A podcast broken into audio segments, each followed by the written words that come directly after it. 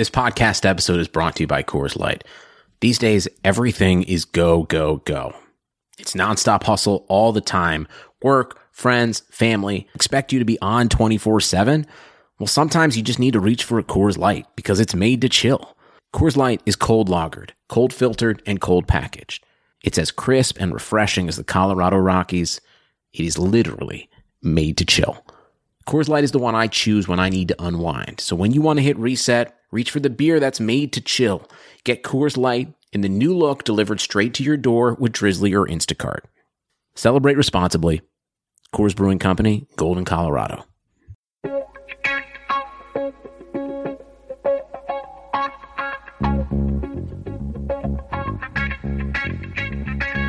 Karlsson, Karlsson, världens bästa Karlsson. Karlsson, Karlsson, hoj här kommer Karlsson. Karlsson, Karlsson, ingen faktiskt ingen annan Karlsson spelar jag så bra som mig. Carlson! Carlson! Carlson scores! Karlsson, Karlsson, Welcome everybody to another episode of the Keeping Karlsson Fantasy Hockey Podcast, the longest running fantasy hockey podcast in the world, hosted by two guys who never get injured because we never leave our apartments. I'm your host, Ilan Dubrowski, and with me, as always, the poobah of prognostication, the IPP MVP, the fantasy hockey robot himself, Brian Com. Hello, Ilan. Hello, everybody. It's so nice to be with you once again to go over all the latest news, notes, and analysis on fantasy hockey from the week that was in the NHL. And I just want to, I, I feel like I need to be honest here. I broke my ankle, like, during the pandemic at home, like, getting out of oh. my chair. It was actually really embarrassing, and I don't know why I'm sharing it with everyone here. Really, just my, my colleagues knew. But now you all know. So please be sensitive with that information. Okay, well, you're better now? Yeah. Oh, yeah. Like 90%. I don't know if I'll ever be the same again, though. Okay, so maybe your hockey career is going to get cut short, but your podcasting career, honestly, didn't even skip a beat. You were, I don't even think you took a show off. It's actually funny. There's another podcast I listen to, Rob and Akiva need a podcast, and Akiva injured himself running after a bus, just like trying to catch the bus, and I think he had the similar thing rolling his ankle. So it's dangerous. So not only do you need to stay home, you also need to like not move around briskly. Just like everyone take care of yourselves. But uh, we're trying our best not to get injured, and it's like not so so hard, but it is hard for these players in the NHL. Uh, we talked about it a bit on short shifts, or Ben and Lewis did, and now we've got more here. Just like a lot of injuries all throughout the league. So the plan for today's episode is we're going to go through each team in the league. I've brought up the list of injuries on tsn.ca slash NHL slash injuries, and we've got all the teams sorted by their number of injuries on this list. And we're just going to go through teams one by one and check in on the, I guess, infirmary for all of these teams. That's the plan for today's show. Before we get to it, of course, let's mention that we are presented by DobberHockey.com, the number one fantasy hockey website in the world. And right now, you should already know this. And if you don't, Get, get your pen out. Uh, you want to buy the Dobber Midseason Fantasy Hockey Guide because this is a great resource for you. Midway through the season, you've got updated projections, articles. It's like the world famous Dobber Guide, but you get a mid-season version of it with all the updates you need. So definitely check it out at dobberhockey.com. But okay, Brian, with that, are you ready to talk about injuries? I am always and forever ready to talk about injuries other than my own. So let's go. Okay, so let's start in Boston. They've got eight injuries listed over here on the NHL injuries list. Uh, most of them we don't really care about, right? Kase's been hurt for a while. Lauzon, Ke- uh, not K'Andre Miller, I guess Kevan Miller. I, I guess I won't read them all to you. Uh, the most significant one on this list is definitely Tuukka Rask. He's been out of the lineup since March 7th when he was injured versus New Jersey. Yaroslav Halak, in the meantime, put up a couple of gems versus the Islanders and the Rangers on Tuesday and Thursday, but then let his managers down on Saturday. He let in four goals on 33 shots in the 4 0 shutout loss to the Rangers. Who had that on their bingo card, right? Like the Rangers shutting out Keith Kinkaid, of all people, shutting out the Bruins. Uh, the 35 year old Halak has been a 919 save percentage or higher goalie since joining the Bruins three seasons ago. Currently, he's sitting at a 922 save percentage in 11 games so far this year. Uh, Rask could potentially be back next week, so this is more like a hypothetical, but I've been wondering this for a while now, Brian. Say, let's say, like, what if Rask was announced to be like out for the season tomorrow? Like, how high would Halak rank in our goalie tiers? Like, I think of someone like Anton Khudobin on Dallas who puts up such great numbers as a tandem guy or a backup, but we haven't really seen him be a starter in the league and be successful. And I get the same like vibe off of Yaroslav Halak, but I'm curious to get your take. Like in Williams goalie tiers that he dropped on Thursday, and again, great show by William Nadeau coming on and crushing it. Uh, he had a tier three with like Binnington, Markstrom, Fleury, and Frederik Andersen. would you put Halak in that tier just because he, if he were the starting goalie on Boston, or would you bump him down because we've never seen him have a big workload? I'm just curious to go. This guy's 35 years old. His career's probably nearing the end. Like, how good actually is he? Yeah, it would be really hard to keep Jaro Halak out of the third tier. By the way, keepingkarlsson.com slash goalies is where everybody can load up those goalie tiers right now and, and look at them and judge what we're saying in real time about what you think. Uh, I guess the argument to not put Halak in tier three is to ask how good is Boston actually this year? They're four, six, and two in the last month. They're middle of the pack in a lot of ways that you want to measure a team's success, but what they still have going for them that would help Jaro Halak is that the Bruins are still a top 10 defensive team as they uh, have figured out a way to absorb the losses of Chara and Torey Krug on their blue line. Halak himself is playing like an average goalie at five on five, but with that protection, uh, that makes him an above average option. I guess the only argument in my mind to put him in tier four is because that's where Tuukka Rask was placed. And I think of them pretty similarly these days, but I guess Rask was put there because of the timeshare with Halak and with Rask out long term, if that does happen to be the case, Halak, I don't think would be in a similar timeshare with Dan Vladar. So I would be uh, probably wanting to put Halak alongside guys like Binnington, Markstrom, and Andersen, knowing that maybe he's not quite as good as them, although Freddie Andersen, I might make the argument that he is. Um, but he's got the volume ahead of the guys that you listed in tier four, like Varlamov and Sorokin and Shesterkin, uh, to justify having him just one tier above that group. Yeah, it's interesting. I mean, I definitely don't wish anything bad on Rask. I hope that he'll be back and fully healthy, but it would be interesting to see what Halak would do with a run as a starting goalie. Uh, maybe we'll find out. Uh, but hopefully not.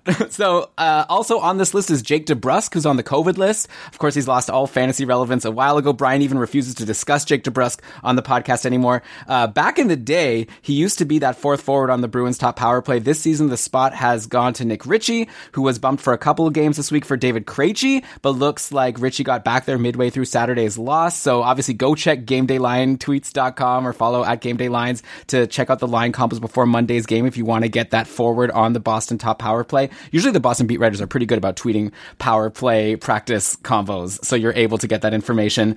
Another guy not on the top power play recently since Matt Grzelcyk has returned is Charlie McAvoy, who's really quieted down quite a bit since the start of the season. He's now gone pointless in four games in a row. He still sits at 17 points in 25 games for a 56 point pace, which is great, but that's falling, right? He was almost at a 70 point pace at one point this year. Brian, is this like just regression hitting McAvoy after his hot start? Uh, or like, is he maybe just going to be the 40 to 45 point guy that he was in his first three seasons with the Bruins? Like, I'm just curious. What are you expecting the rest of the season? Are we going to go back to, like, you know, is McAvoy underperforming right now? Is his total a- average of a 56 point pace what we should expect moving forward? Or has he been overperforming? We should continue to see him go quiet. We mentioned last week how little McAvoy had made of his top power play opportunity, which is now gone. And with that power play one opportunity, he had four power play points to put him on a super hot run where he picked up 13 points in 11 games. But now McAvoy is super cold, no power play role in sight. And yeah, I don't think he's this 56 point pace player. I think I'm comfortable around, say, 45 points the rest of the way. I think McAvoy is capable of more, but Boston as a team is not going to give him that opportunity so long as Grzelcyk is doing fine on the top power play unit. And Boston as a team might not even give McAvoy the opportunity to be really offensive because they are a defense first, second, and third team. Right now, Boston ranks 28th in the league in expected goals per 60 minutes at five on five, which is one way that I like to get a, a proxy of how offensive a team is choosing to play. And usually with a team like Boston, it is a choice. Some teams it's not a choice, like they just have no offense. But Boston, it seems to be a systemic decision. Clearly, the Bruins aren't playing to score a ton of goals. Just that classic Bruins hockey of playing tight, then jumping on a mistake, and nobody other than the top line is ever really expected to score, which is limiting for any Bruin, really, especially Charlie McAvoy, who is a blue liner and not on the top power play unit. So yeah, I'd say 45 points, and honestly, I'd go, I'd take the under before I take the over on his pace the rest of the season. Oh man. So K Towney is pointing out that McAvoy got on the top power play with Ritchie in the second period on Saturday. I guess, you know, after a shutout, you, th- things might get changed up. So again, watch the lines. But Brian, like clearly then you would have the panic meter as pretty high. Like there was a lot of people who drafted McAvoy and probably were so stoked about his great start to the year. And at this point, you're kind of saying you think he's going to go back to being what he was last year, which was rosterable in a lot of leagues,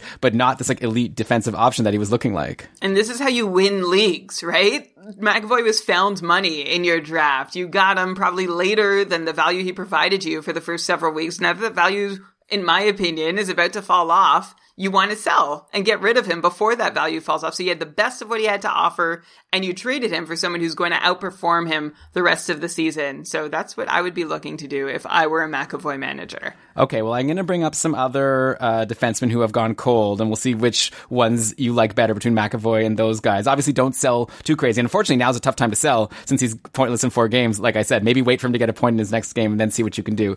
Uh, or maybe just hold on because it's a short season remaining and you don't want to rip yourself off trying to overthink things. Okay, let's go to Nashville now. They also have eight injuries listed on this TSN list, and that list has grown recently, unfortunately, with Roman Josi, Ryan Ellis, and Matt Duchene moved to the IR recently. On the plus side, Juuse Saros is also on that list, but he could be back soon. I'm reading that he might be back even in the next game or two, which would be good timing since Pekka Rinne has put up a couple five goal against stinkers recently versus Carolina and Tampa.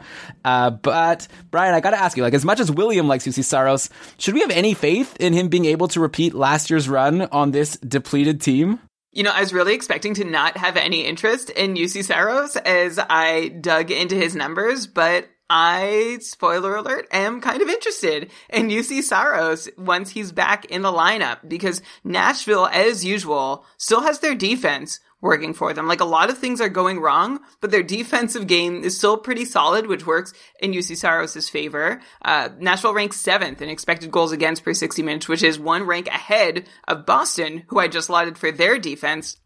And Saros' five on five game this season looks pretty decent too. Nothing super special, but certainly respectable. Like he's at least playing uh, as well as an average goalie should given his workload. The silver lining for any Saros hopefuls who are feeling disturbed or, or discouraged by his stat line so far is that Saros has just been dreadful on the penalty kill. Like worse to a greater extent than Philip Grubauer has been good on the penalty kill, which we chatted about on the last week's episode, saying, oh, it's concerning that Grubauer's playing so well on the penalty kill, and that's where he's building his save percentage out. Uh, Saros doing the opposite. He is expected, based on his workload so far, to have put up a 905 on the penalty kill. Right now he's pitching an 819 Fenwick save percentage. He ranks 47th out of 47 goalies who face at least 50 unblocked shot attempts while shorthanded and I say all this as a plus for Saros because, as we always mention, uh, penalty kill save percentage is something that can vary and fluctuate wildly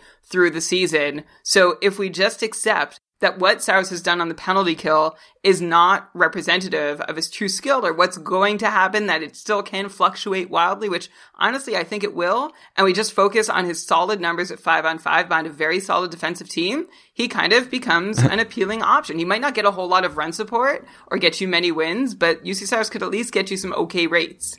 I mean, my question though, Brian, and everything you said is really smart, but like all these numbers that you're talking about are from a team that he was playing on that had Roman Yeah. Josi and Ryan Ellis on defense. As Shams is saying in the chat here, how can he play well with no D left on the team? That's my main concern. Is like, Yeah. I would have kind of been into him, but now I'm just wondering if maybe this is a team that's going to blow up because they haven't looked good recently, right? And I guess you could blame that on Pekka Rinne, but you could also blame it on the team not having good defense anymore.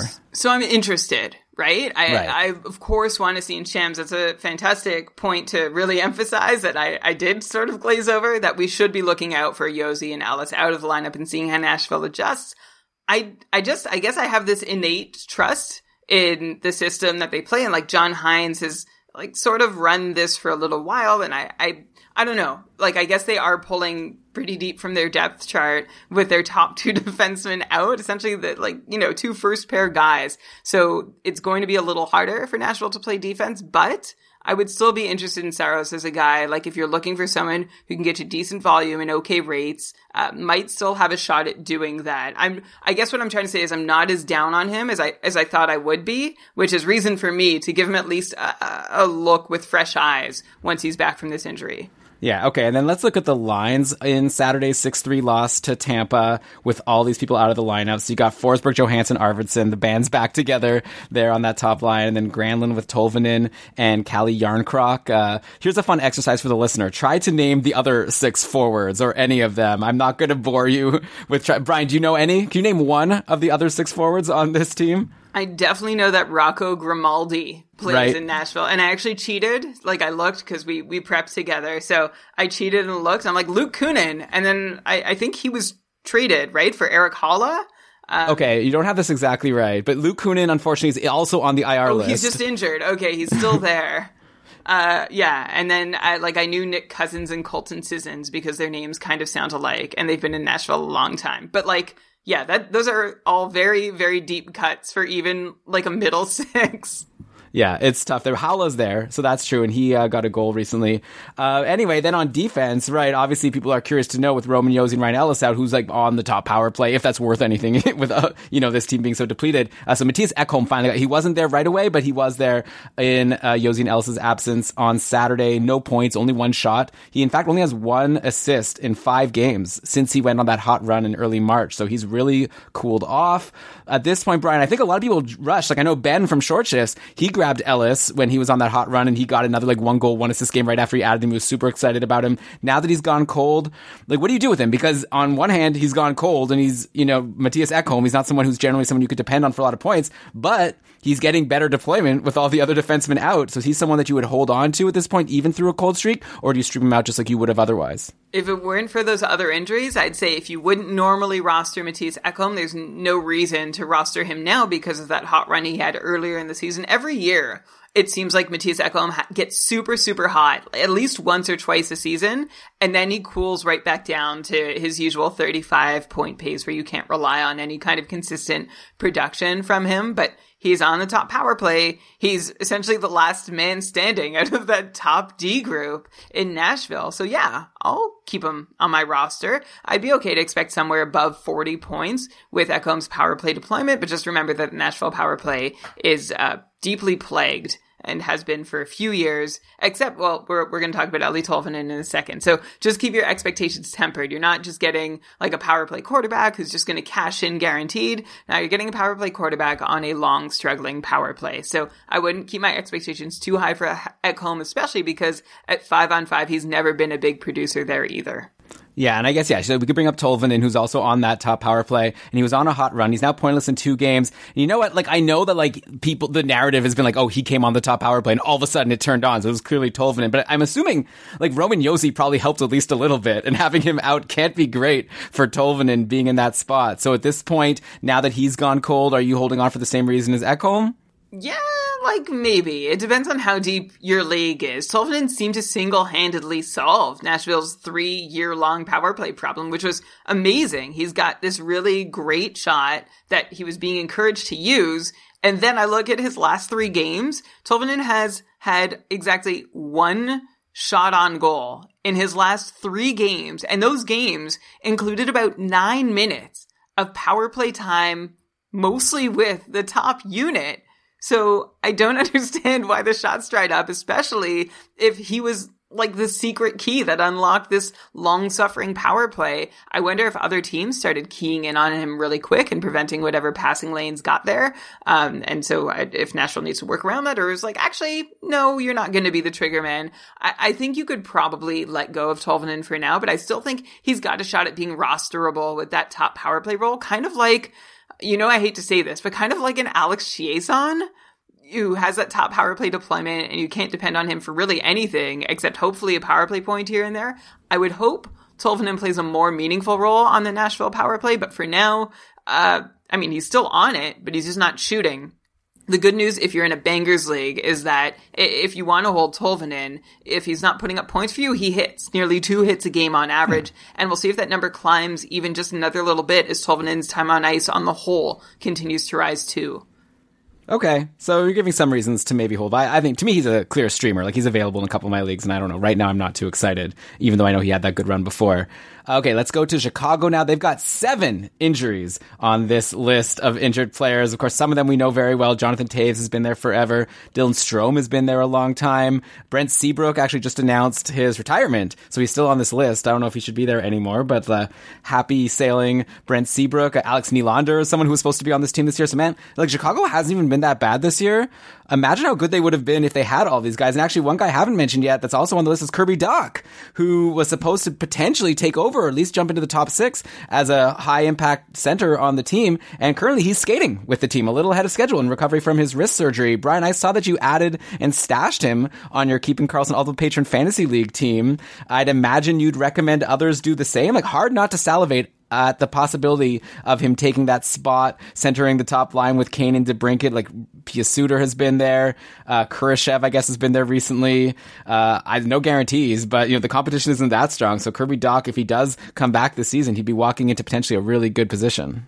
Three words for Kirby Dach add and stash. Absolutely. On one hand, Suter and Kurashev haven't produced a ton with their present primo deploymento. Uh, on the other hand, Kane and DeBrincat are still doing incredible though. So maybe Dach goes to work with Kubalik instead since clearly Kane and DeBrincat don't need the help, but Dach should also be a lock for top power play duties ahead of Carl Soderberg. So he's going to be in a position to put up points. Be nice if he got to play with Kane and DeBrincat. The opportunity might or might not be there, but either way, I still think he's definitely stashable. Uh, I mean, why not? If it's going to cost you very little, which it did me in the Cupful, then I don't see any argument to not just put him in your IR and wait to see how his first couple games back go when he does come back, which is hopefully, I don't know, I guess at this point it might just be in time for your fantasy playoffs. Yeah, so it could be a pretty sweet upgrade, potentially. Kind of like all these people, like myself, who drafted Tyler Seguin, hoping that he'd come back at some point this season. Now it looks like Kirby Dach could maybe come back around the same time as Seguin. So not not nothing, and potentially a high upside there. Okay, Colorado has seven injuries on this list. Hasn't affected them much. Like Pavel Francouz has been gone all season. Would have been interesting to see how he would do. Brian, uh, our debate about Grubauer uh, made it onto our Clipping Karlsson show, which dropped a couple of days ago. Uh, by the way, if people enjoyed that, uh, if you didn't see it, we dropped an episode that we're thinking of doing every Saturday of just like kind of a quick recap of the week. Uh, Julian Paquette put it together, uh, just some clips from all the different shows from around the Keeping Karlsson network with some of our best clips and takes. And I thought it was a really fun first episode. So we'd love your feedback on if you like having this in your feed. So tweet at us at Keeping Karlsson or let us know in the Discord. Uh, either way, right? If you like it or if you don't like it. But I think Julian did a great job. Uh, But anyways, all that to say, our debate about uh, Philip Grubauer was on there because you brought up how he's not maybe doing as well as it seems from his raw numbers. And in the end of the day, though, uh, you know, he's the starting goalie on this great team. So he had another easy win today against LA, and I'm sure that will continue regardless of how good he actually is. Uh, Erik Johnson is still on this list. Actually, a lot of D on this list, right? Erik Johnson, Cale Makar, and Bowen Byram all injured currently. Makar apparently is going to potentially come back later this week, but we've been hearing that for a while, so I'll believe it when I see it. We already drooled over Sam Girard last week, and he has four points in his last four games. That was going into today, so I'm sure his managers wouldn't mind if Makar took his time in coming back because clearly things are going well right now for Girard, so why mess with that? I still can't believe, Brian, the Avalanche got Girard, Bowen Byram plus for Matt Duchene. That trade, like, they should build a statue of Joe Sakic just for that trade. Like he had a great playing career, sure, but I think his defining, uh, car- like career moment as a hockey person is that trade with Nashville and Ottawa. It's insane. Yeah, I mean, Stanley Cup, Schmanley Cup. If you just win a trade, that's statue worthy. Forget about all he did bringing cups to Colorado in his playing career. But no, I, I totally see what you're saying and agree with you. Honestly, I thought talking about Colorado, you might take this opportunity to feel really good about Ryan Graves being on your team. Uh, he had a super weird stat line this week. Two games where he had one assist each, but no shots on goal. And in the third game, he had six shots on goal and no points. And to get even weirder, Ryan Graves had just one hit and four blocks over three games too. So a very, very, very odd stat line for anyone. And also for Ryan Graves specifically, are you still going to hold him, Ilan, going into this next week? Yeah, so in the cupful, you get like 0.5 for a block and 0.5 for a shot. And like, you know, like little by little, he's contributing no matter some days, like you say, he gives me an assist. Some days he gives me all the peripherals. In the end, he's giving me like 3.5 plus cupful points game in, game out, which makes him, I think, better than the replacement, the best replacement defenseman in free agency. So yeah, if you're in a bangers league, you might not get all of those category stats in like one day, but over a week, I think Graves is filling your stat sheet, except for goals, I guess, though you'd expect some goals to potentially even come if he has like another six shot game. So yeah, he's tough to drop right now. Colorado only plays Tuesday, Thursday, Saturday next week, so not the best schedule, but I think I'm probably holding on. Uh, Brian, by the way, uh, speaking of defensemen, I skipped over this in Chicago. I mentioned Brent Seabrook and his retirement. Uh, one guy that has taken over recently as the new hotness in on defense, and I guess there's been a couple people in between, but uh, Adam Boqvist is really crushing it for the Blackhawks lately. He scored on Saturday in the 4-2 loss to Florida, which brings him to 10 points in his last 11 games. What? Where did this come from? Now he's a so he's been a fixture on the top power play for a long time. He's got 10 points in his last 11 games. Is there any reason why people shouldn't be rushing to grab him if he's still available? Like we talked about Charlie McAvoy struggling before. Would it be crazy to drop McAvoy for Boqvist? Like hopefully you could just fit both on your roster. I'm just curious to get a you know heat check on Adam Boqvist at this point. It's a really exciting time for Adam Boqvist, the former eighth overall draft pick from the 2018 draft, drafted by Chicago, finally showing some of that offensive upside that we've been waiting for. Uh, we had eyes on Boqvist last year and uh, did nothing while we were watching, but now suddenly Boqvist is on this 59 point full season pace. Did, who knew that had happened, right? Unless you were watching really closely, which thankfully we are. We're going to tell you about it. But Adam Boqvist pacing for 59 points in a full 82 game season. And that power play performance that he's on right now is all the difference to his numbers. I actually asked on Twitter if anybody had seen more of his power play work, 'cause I haven't seen a ton of Chicago games this year. And uh, Sebastian Boyer wrote back and he said they swing around three guys at the top and Boqvist often ends up opposite of Kane looking for the backdoor shot and that he also has a good shot from the top, which is all well and good. That's great that Boqvist is being set up to finish and shoot, except uh, he's barely finishing or shooting on the power play. He's just piling up these secondary assists. He's got eight power play points already in 18 games. Uh, lots of those coming in the form of secondary assists. And by the way, compare that with two power play points in 41 games for Boqvist last year. I don't know if he's going to be able to keep all of it up. Ilan, he's got a 75% point participation rate right now, a 20% on ice shooting percentage on the power play. Both those numbers are likely to regress some, but I think Boqvist is absolutely worth rostering. Even when he cools from what he's doing right now, Boqvist could still be a 45 point guy, which puts him very close to Charlie McAvoy territory. So I guess I'd look at peripherals and see exactly what else is being counted in your league. But if I had to pick points only rest of season between Boqvist and McAvoy, I'm going Boqvist. Damn, wow. So I think it's a bit of a strong statement, but I can't argue with it, right? Like, especially recently, Boqvist has been the hot one. And, you know, by the way, there's only four weeks left in the Cupful season before we're in the playoffs. So, like, this season is quickly winding down. So you don't have time to wait on cold streaks, right? If you can make a swap for a hot player, it's really hard to not be tempted to just do that. Okay, we're talking about injuries uh, for this whole episode. So let's go now to St. Louis, who also has seven injuries on this list, just like Chicago and Colorado. Uh, I don't know. We haven't even really talked about it on the show, but Jaden Schwartz has been out for quite a while, which I guess isn't a surprise. And like, I feel bad for Jaden Schwartz. He's had a really tough career with these injuries, uh, but uh, right now he's day to day, so maybe he'll be back at some point soon. Uh, Colton Parayko is on the shelf currently. Parayko is someone who hasn't had a big power play role on the team. One player who has had a big power play role on the team is Torey Krug, who, like McAvoy, pointless in four games now. Before that, he was on a nice run, so I'd imagine you're going to say not to be too concerned, but I gotta bring him up. Torey Krug, should we be panicking about Krug and this current cold stretch?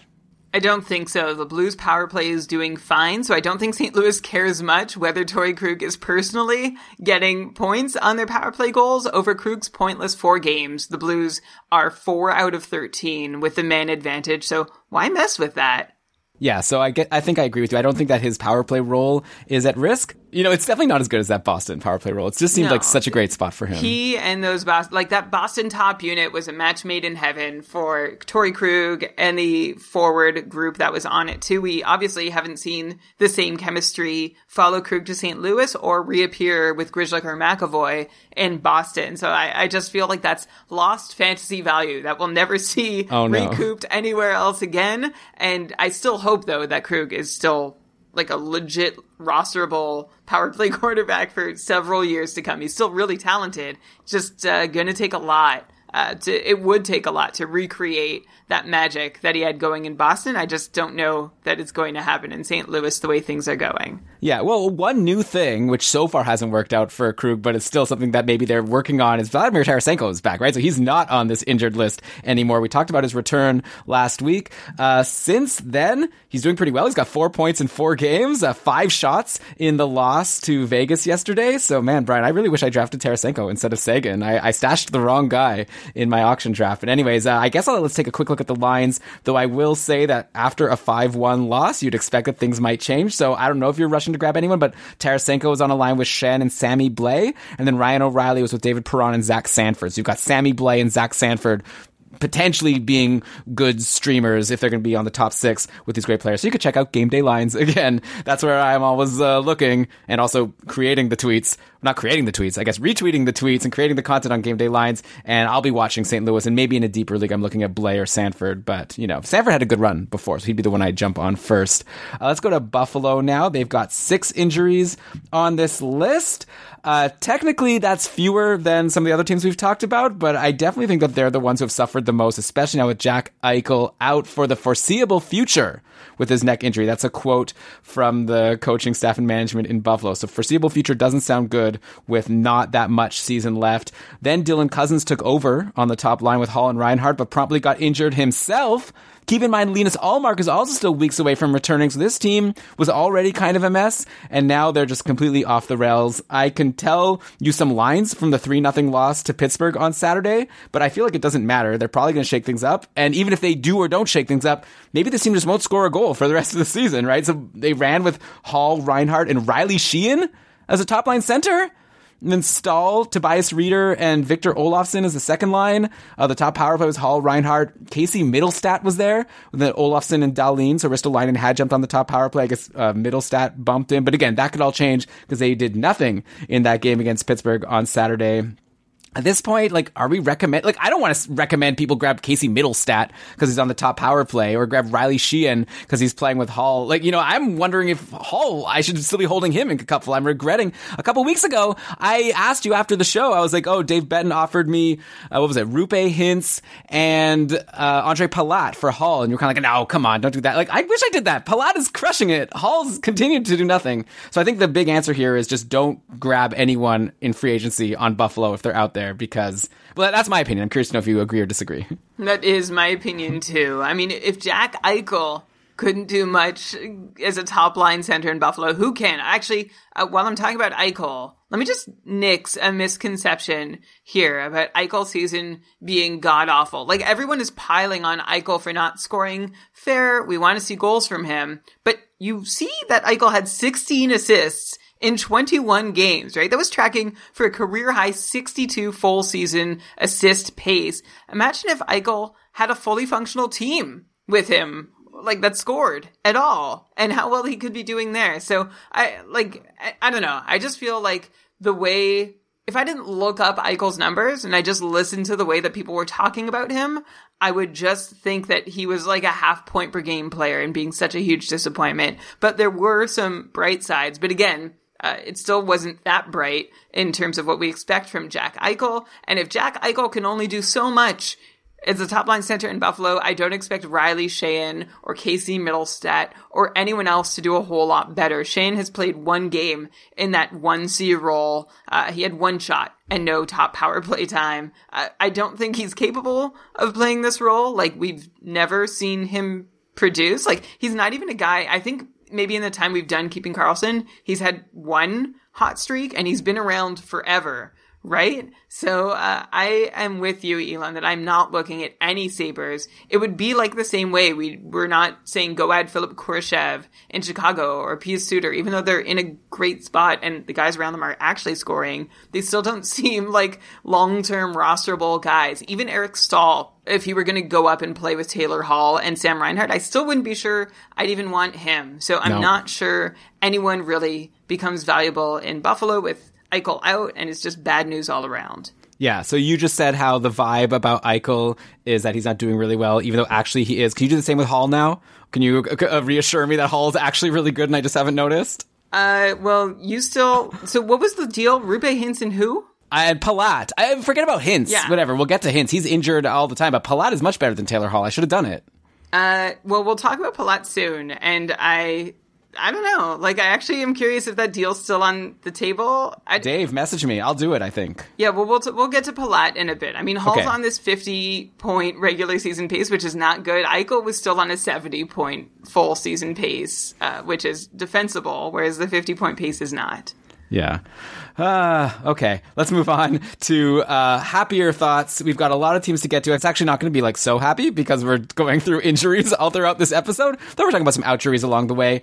Uh, but Brian, before we get to that, let's thank a couple sponsors of Keeping Karlsson. All right, yes, uh, as you might have noticed on your calendars, March is here, and the madness has officially begun. It's time for you to shoot your shot and score big on the non-stop action going on with our sponsor, MyBookie. Select the winners from 63 tournament games in the MyBookie bracket contest for a chance at $10,000 in cash prizes, and it's just a buck to enter. It doesn't matter whether you're filling out multiple brackets, betting the national championship winner, or simply looking for player and game props. MyBookie has you covered. You can sign up today at mybookie.ag and use the promo code Karlsson, like the second word of our show name, to secure a deposit bonus up to $1,000. And make sure you use our promo code so they know that we hooked you up and you can support the show and say, hey, it works to uh, to sponsor Keeping Karlsson. That's promo code Karlsson to claim your first deposit bonus. NHL, NBA, college ball, no matter the sport, no matter the minute, MyBookie puts the action in your hands with in-game live betting. And with choice from thousands of lines and odds, you can turn game day into payday. Bet anything, anytime, anywhere with MyBookie and also head on over to check out the tools for responsible gambling over at responsiblegambling.org. One tip includes setting a limit and staying within it. Okay, thanks, Brian. And yeah, my tip for MyBookie is do not bet on the Buffalo Sabres anytime soon. I do not think that's going to work out for you. Okay, we're going to be back in a second for more Keeping Karlsson. The economy is made up of real people doing real stuff, and it affects everything. Which you obviously know since you're a real person doing real stuff. Marketplace is here to help you get smart about everything beyond the what of the day's business and economic news. We dig into the how and the why with the real people driving our economy. From big tech and interest rates to small businesses and what's happening at the Fed. Marketplace breaks it all down so you don't have to. Listen to Marketplace wherever you get your podcasts. Like any good team, hiring the right employees for your front office is just as important as recruiting the best players for the game. That's why you need Indeed. Indeed is the job site that makes hiring as easy as one, two, three. Post, screen, and interview all on Indeed. Get your quality shortlist of candidates whose resumes on Indeed match your job description faster. Only pay for the candidates that meet must have qualifications and schedule and complete video interviews in your Indeed dashboard. According to Talent Nest, Indeed delivers four times more hires than all other job sites combined. Get started right now with a free $75 sponsored job credit to upgrade your job post at Indeed.com slash BlueWire. Get a $75 credit at Indeed.com slash BlueWire. Indeed.com slash BlueWire. Offer valid through June 30th. Terms and conditions apply.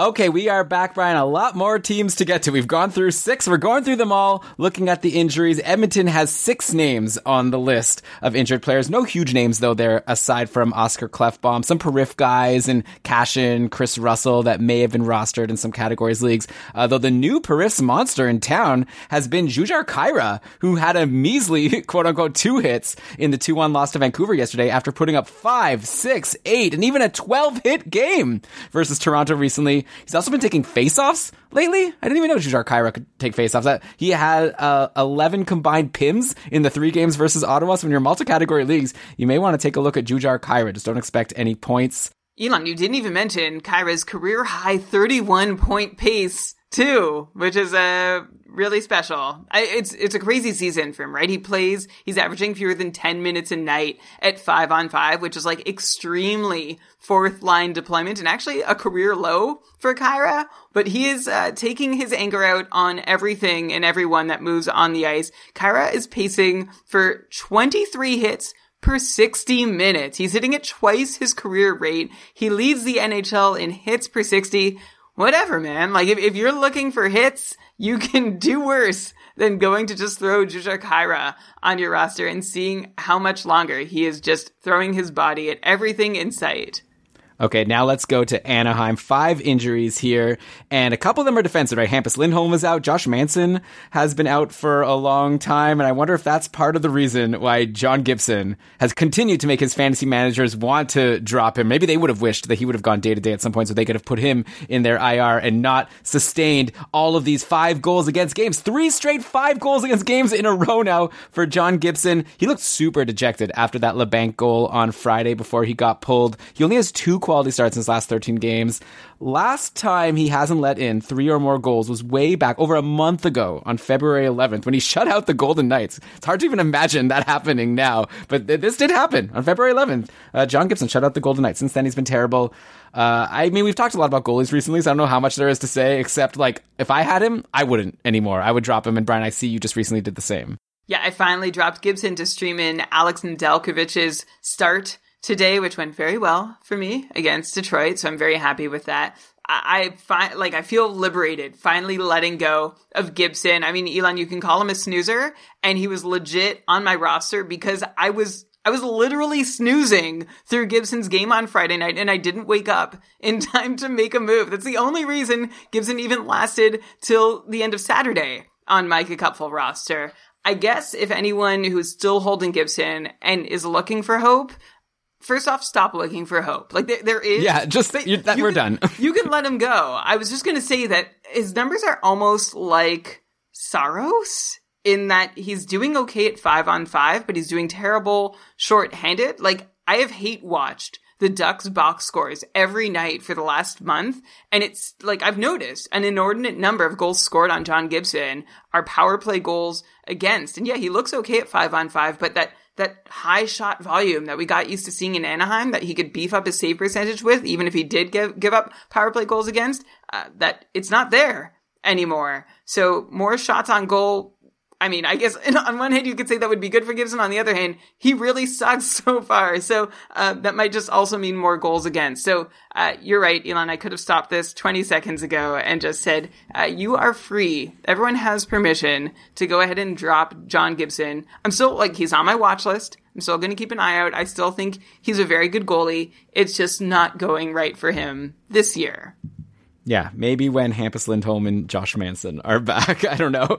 Uh, Brian, you mentioned that like people might be snoozing on Gibson. I feel like he's more than snoozing. It's like uh, we need a term for when you're snoozing on an uncomfortable bed with no lumbar support, and then you wake up the next morning, you've got like a sore neck and like a crick in your back. Like that's what you're doing if you still have John Gibson. On That is lineup. what happened to me. I fell Yeah. asleep on the couch. And how was your neck the next day? It was awful. Oh no. okay. Well, I'm sorry, Brian. Oh man, you mentioned your injury at the start of the show of your hmm. ankle. Now your neck. Take care of yourself, I please. actually, I actually just meant figuratively awful. Oh, okay. So that's good to hear.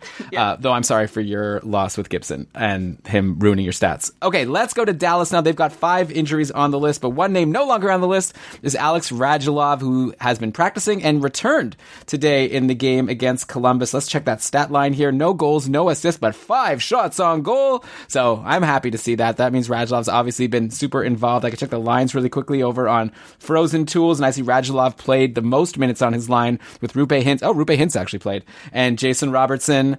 Uh, he was also getting some power play time. So yeah, Radulov is back, and you're definitely going to want to get him back on your rosters. I mean, you know, let's not go crazy. He did have that down year last year, but if he's the kind of guy that you drafted, you're definitely happy to have him back, and you got to love seeing five shots on goal. Brian, what is with this Roope Hintz thing, by the way? He's been a game time decision every single game. Like in a league like the Cacuffle where we only do free agent ads once a night, uh, it's really, must be really frustrating to roster him because you don't know whether he's going to play or not until like a minute before. I've never seen anything like this before. And, like, what do you do with this guy? Like, it's tough to drop him. He had a goal in three straight games going into today, along with a couple of apples in that stretch. Like, he's been super hot when he plays, but that stretch of three games also included two games where he was late scratched. So what do you do? I don't even know. I don't even have any advice here. Like, I guess you hold him, but he's kind of hurting you because randomly in the last minute. And what if you're just not available in that moment to like swap him out for someone on your bench? You end up like wasting a roster spot. It's so hard to know what to do with Roope Hintz. It's definitely hard to drop a guy scoring at a 77 point pace, even if you know, Ilan, that I'm going to tell you it's not going to sustain that way because. Well, of course, because he's on Dallas, and you have a policy where anytime I bring up anyone on Dallas, you say how they're bad. And by the way, Joe Pavelski scored a goal today, but on the fourth line, so I don't know. Who knows with this Dallas team? So first, the first reason that it's not going to sustain is that that Dallas power play. I always say this. Anybody who's re- who's really like all these inflated point totals on Dallas are because that power play was just wild and that power play has already slowed down. Um, the other reason that Roope Hintz's production might not be sustainable is that, uh, he has five points in his last three games. In those five points, three goals, on seven shots. He's shooting 20% on the season with seven goals on 35 shots on goal.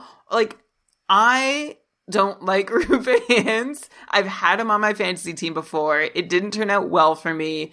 I believe largely in his talent, but as you said, you know exactly how I feel about anyone in Dallas, and Hintz is currently in Dallas. So maybe this is a hot take, but if Hintz is costing you critical games played, I would look past the 77 point pace and just cut bait and take the chance on Hintz not being worth rostering for the whole season. If if he were on my team and I didn't know who my streaming spot was, it would be Roope Hintz, and I wouldn't feel bad about it. Wow. Okay. Or at least maybe you could just stash him in IR next time he goes on day to day like he often does instead of just dropping him out right and maybe try to trade him. I don't know, but clearly he has a lingering injury and he's going to be in and out of the lineup continuously the rest of the way. Like I don't see anything changing. So uh, it's rough. Uh, and Brian saying he doesn't even like his numbers uh, as being sustainable. So that maybe helps you try to solve this problem a little bit. Okay, LA uh, just had an injury with Iafallo. He was on the list with an illness, but he came back today.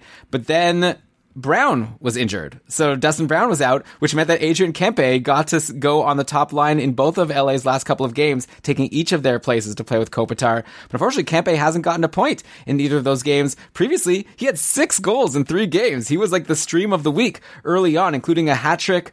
Uh, so Kempe has been awesome. And guess what, Brian? LA next week once again has the Streamagami. They're playing Monday, Wednesday, Friday, and Sunday. I don't have the music ready to cue. You'll have to listen to the stream scheme to hear the Streamagami music. But he has a really good schedule. I, you don't see that too often. Like a team playing Monday, Wednesday, Friday, Sunday, two weeks in a row. So anyone who grabbed Kempe, I know that now he's cold for two games, but I'd imagine you gotta just hold on to him because he has that good schedule. He might be playing on the top line. He's been on the top power play this whole time, and he's clearly shown that he's the type of player that can go off and give you a big night. And I think that's like something. It's a underrated like quality in someone you stream in. There's like some players who like whatever have a certain point pace, a 40 point pace. And, Like yeah, you could grab this guy like Jesper Bratt might give you a goal, might give you an assist, but like there's not many guys who like you think like this guy could give me a hat trick. Like it's not likely, but it could happen. And Kempe's done it a couple times already this year, so you never know. Maybe it could happen again.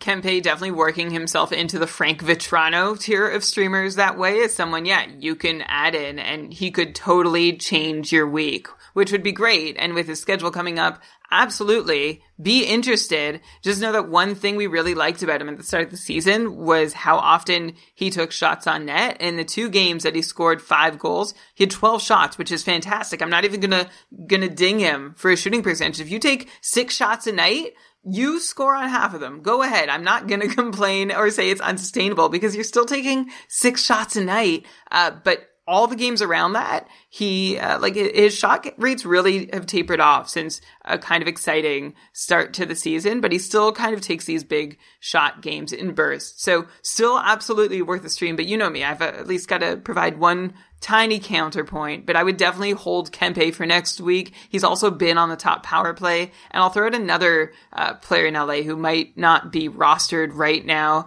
Uh, with their great schedule coming up, Gabe Vilardi, we've mentioned him on the show before. He's more like that 40 point guy streamer who may or may not do anything for you, like that Jesper Bratt. Not a lot of points for Vilardi, but uh, he has points in every other game for the last month. So that makes him a good deep league option, someone to watch who I think also has the potential to keep on improving as the year moves on. So just someone to keep an eye on if you're looking for a deep stream with a good schedule this week.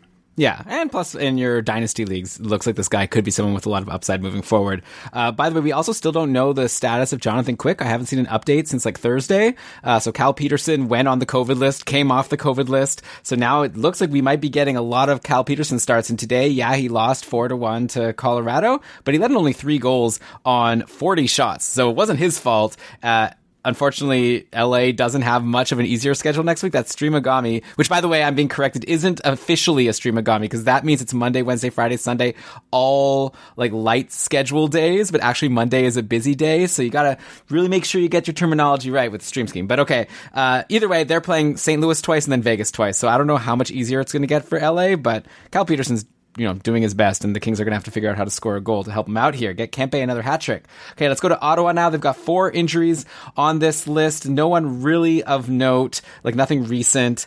Uh, but they're playing right now against Toronto and winning uh, four to one. So how about that? And Drake Batherson has two goals. So I don't know. This isn't really content for the show. I don't really have anything to say about Ottawa. I guess I can report on our Evgeny Dadonov bet last week. We talked about. Uh, you said you think he's going to be above a fifty point pace rest of the season. I said below, and then he had two goals in three games versus Edmonton. So not looking good for me so far. I guess I was underrating this guy.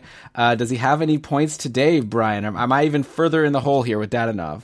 And answering my own question as I bring it up, yeah, no, he has no points today. So I uh, all of a sudden now two points in four games. Uh, correct me if I'm wrong. That's only a 41 Okay. point pace, so I'm ahead.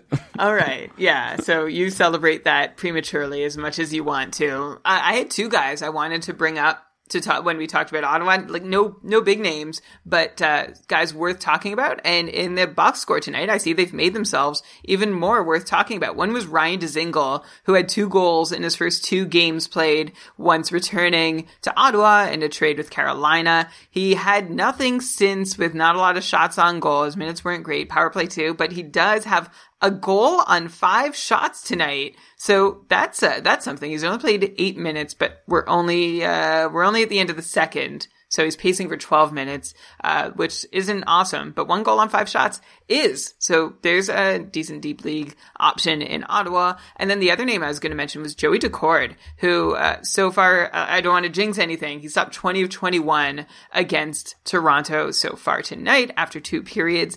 And I think he's just looked generally solid. I think he might be, and this isn't saying much, but Joey Daccord might be as fine a spot start as Matt Murray has been. And like, I don't know, maybe he can push into a timeshare because Matt Murray has not been consistent at all. Although what goalie could be behind this Ottawa team, but Joey Daccord is making the case to be seeing more regular games. Uh, pop quiz, Ilan, do you know who the Ottawa backup is in tonight's game?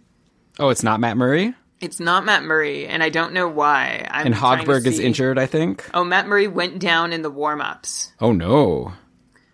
So I don't know. Hogberg's out. So who is it? Kevin Mandolese. I do not know this person. I don't. Neither do I, and I don't know if we will. But there you go. Emergency called up from the taxi squad.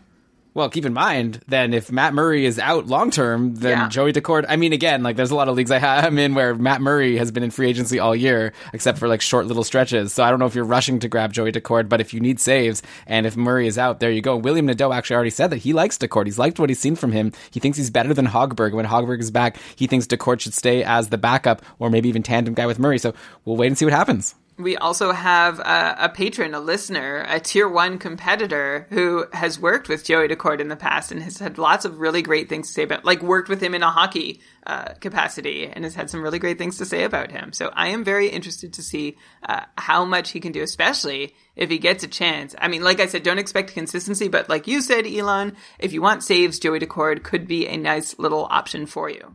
By the way, Brian, I'm being f- informed in the chat room that Shane has Kevin Mandolese on his team in my Dynasty League with him. So he's heard of him.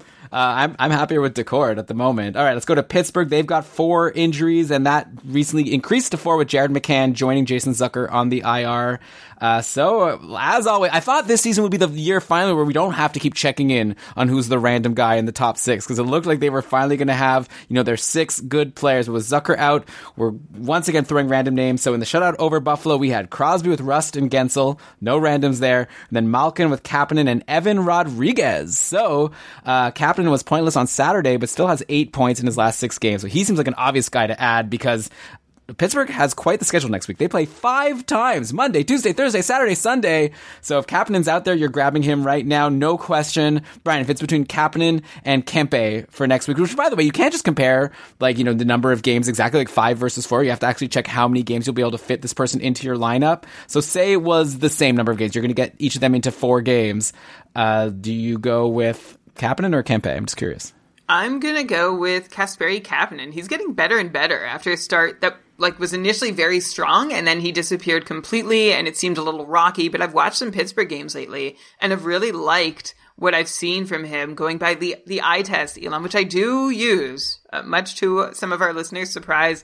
I'm sure I do watch the game. Robots Uh, have eyes? yes, I guess What? cameras. They have sensors. Yeah. I Uh, thought you just took in data and processed it and spat it out. I thought that was what you do. I mean, that's still what I'm doing when I watch a hockey game. Right. You're using your eye sensors. yeah. Uh, that said, like as happy as I am with Kapanen's performance, his five on five on ice shooting percentage is approaching sixteen percent, which ain't gonna hold. Usually, we're looking at a number closer to nine percent, maybe closer to ten percent if he is playing with a Crosby or a Malkin. So expect some regression in Kapanen's numbers, but. With Malkin, who's officially back on his point production game, I'd like to think Kapanen starts as a 50 to 55 point guy rest of the season. Likely worth rostering the whole way through. He doesn't get as many shots on net as Kempe, but I think he's going to have more points and, and point more consistently too. So I would take Kapanen over Kempe. Do you concur? Yeah, sounds right. Uh, especially just with his line mates. Like playing with Kopitar is definitely not bad, but I guess that doesn't compare with playing with Malkin. Uh, then maybe if you're going in a deeper league, who would you take between Evan Rodrigues, who, like I said, is also playing with Malkin and Kapanen on that second line, or you can take Brandon Tanev, who's also on this team and has five games next week. He's not on as sweet of a line, but he's got a five game point streak going to go along with his generally big hit numbers. So, like, eh, it's almost like a philo- philosophical question, right? Do you go with the player on a better line, but that's cold, or do you go with the player who's hot, but not on a good line? I would go with the former. So I'd go with Evan Rodrigues here. If your league counts hits, this is a no brainer. You go Brandon Tanev. But yeah, I will go Rodrigues playing with Malkin. I, how could I suggest otherwise? Would you suggest otherwise? Yeah. I'm going Tanev here, and I'd be happy to make a bet for this week of uh, Rodrigues versus Tanev. One reason is that if you're in a limited moves league and you're using one of them to add Rodrigues, there's no guarantee he stays on that line, right? That could be Zach Aston Reese on Tuesday.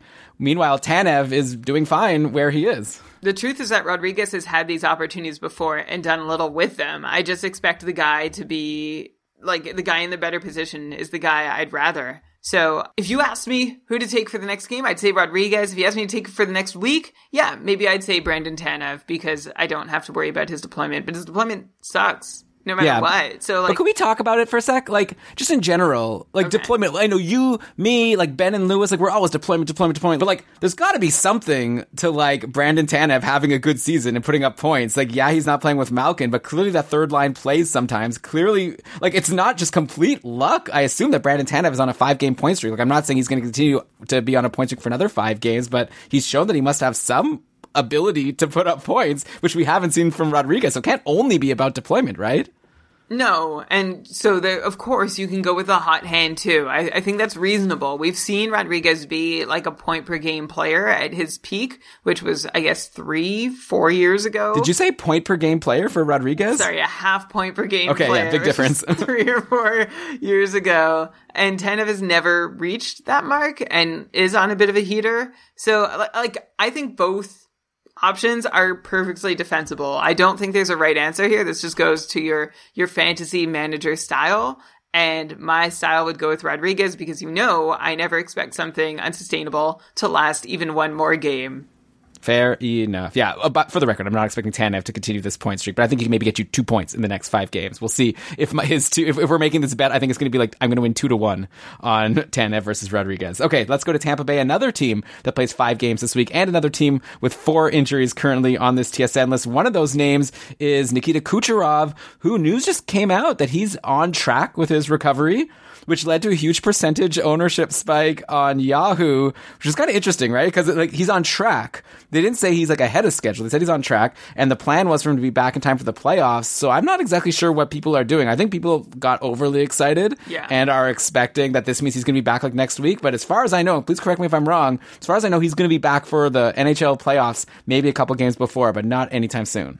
Yeah, and Tampa, I think, physically can't bring him back because of the cap implications it would cause. So it's fun and, and exciting to to see that Kucherov is coming back and getting ready. But even if he is 90 or 100%, say a month before the regular season ends, he ain't playing. Yeah, so it's it's great to hear, and I'll bet you he's going to be a huge part of Tampa's second cup in a row. You've heard it here first. I'm calling Tampa Bay to win the cup again, but uh, Is that it? Yeah. Did you just like decide that now on the fly?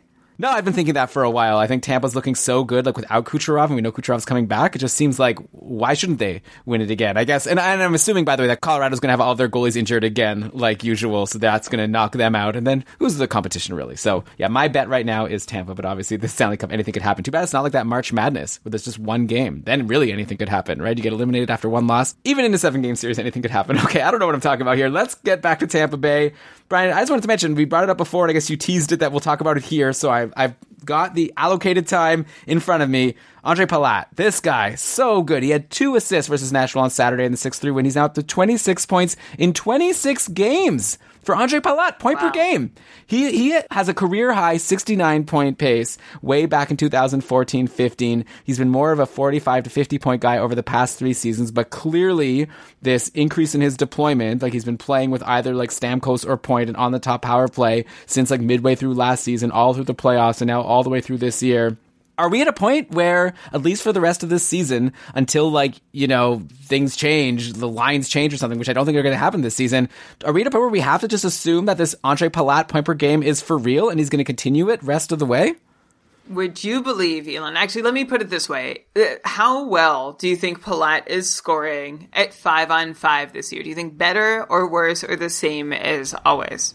Okay so i guess the fact that you're asking the question makes me assume that you're going to say it's worse and then he's getting all the success on the power play and you're going to say the power play is like not as sustainable so you'd expect that to fall off so actually you're going to say that palat is worse than usual So, you, uh, so P- Palat is doing about the same at five on five as he always had. Like he's not doing anything different than he's done for the last several years. But you are right that I am about to say that everything Palat is adding to his point totals is coming on the power play. Palat has 15 power play points in 26 games. If you do uh, some quick back of the napkin math here, that puts him on a pace for 47 power play points in 82 games, which is wild. I mean, Palat has already tied his career high.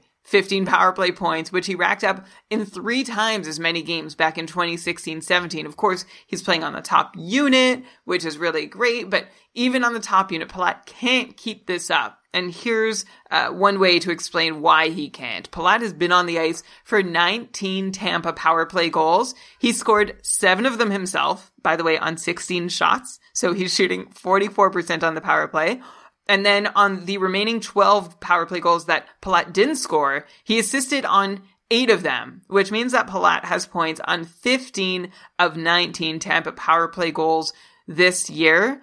Uh, this Tampa power play is good, right? Um, they're like pretty dangerous, of course, that goes without saying, but they're also fourth in shooting percentage in the league, which I don't think they're so good that they deserve to be shooting quite as well as they are. So I'd expect some of Palat's production to tail off on the power play. So, uh, Ilan, I said 47 power play points is not sustainable for the rest of the season. What do you think would be a sustainable power play point pace for Ondrej Palat rest of season. Okay, so you're saying pace rest of season, so like Yeah. assuming that we stretch it over 82 games. Uh, I normally like a player gets like 25 plus power play points if they're like on the top power play and like a big part of it. And then like the really elite ones, we're talking like 30 to 35. So I'll give him like 25 to 30 since he's clearly a big part of this power play.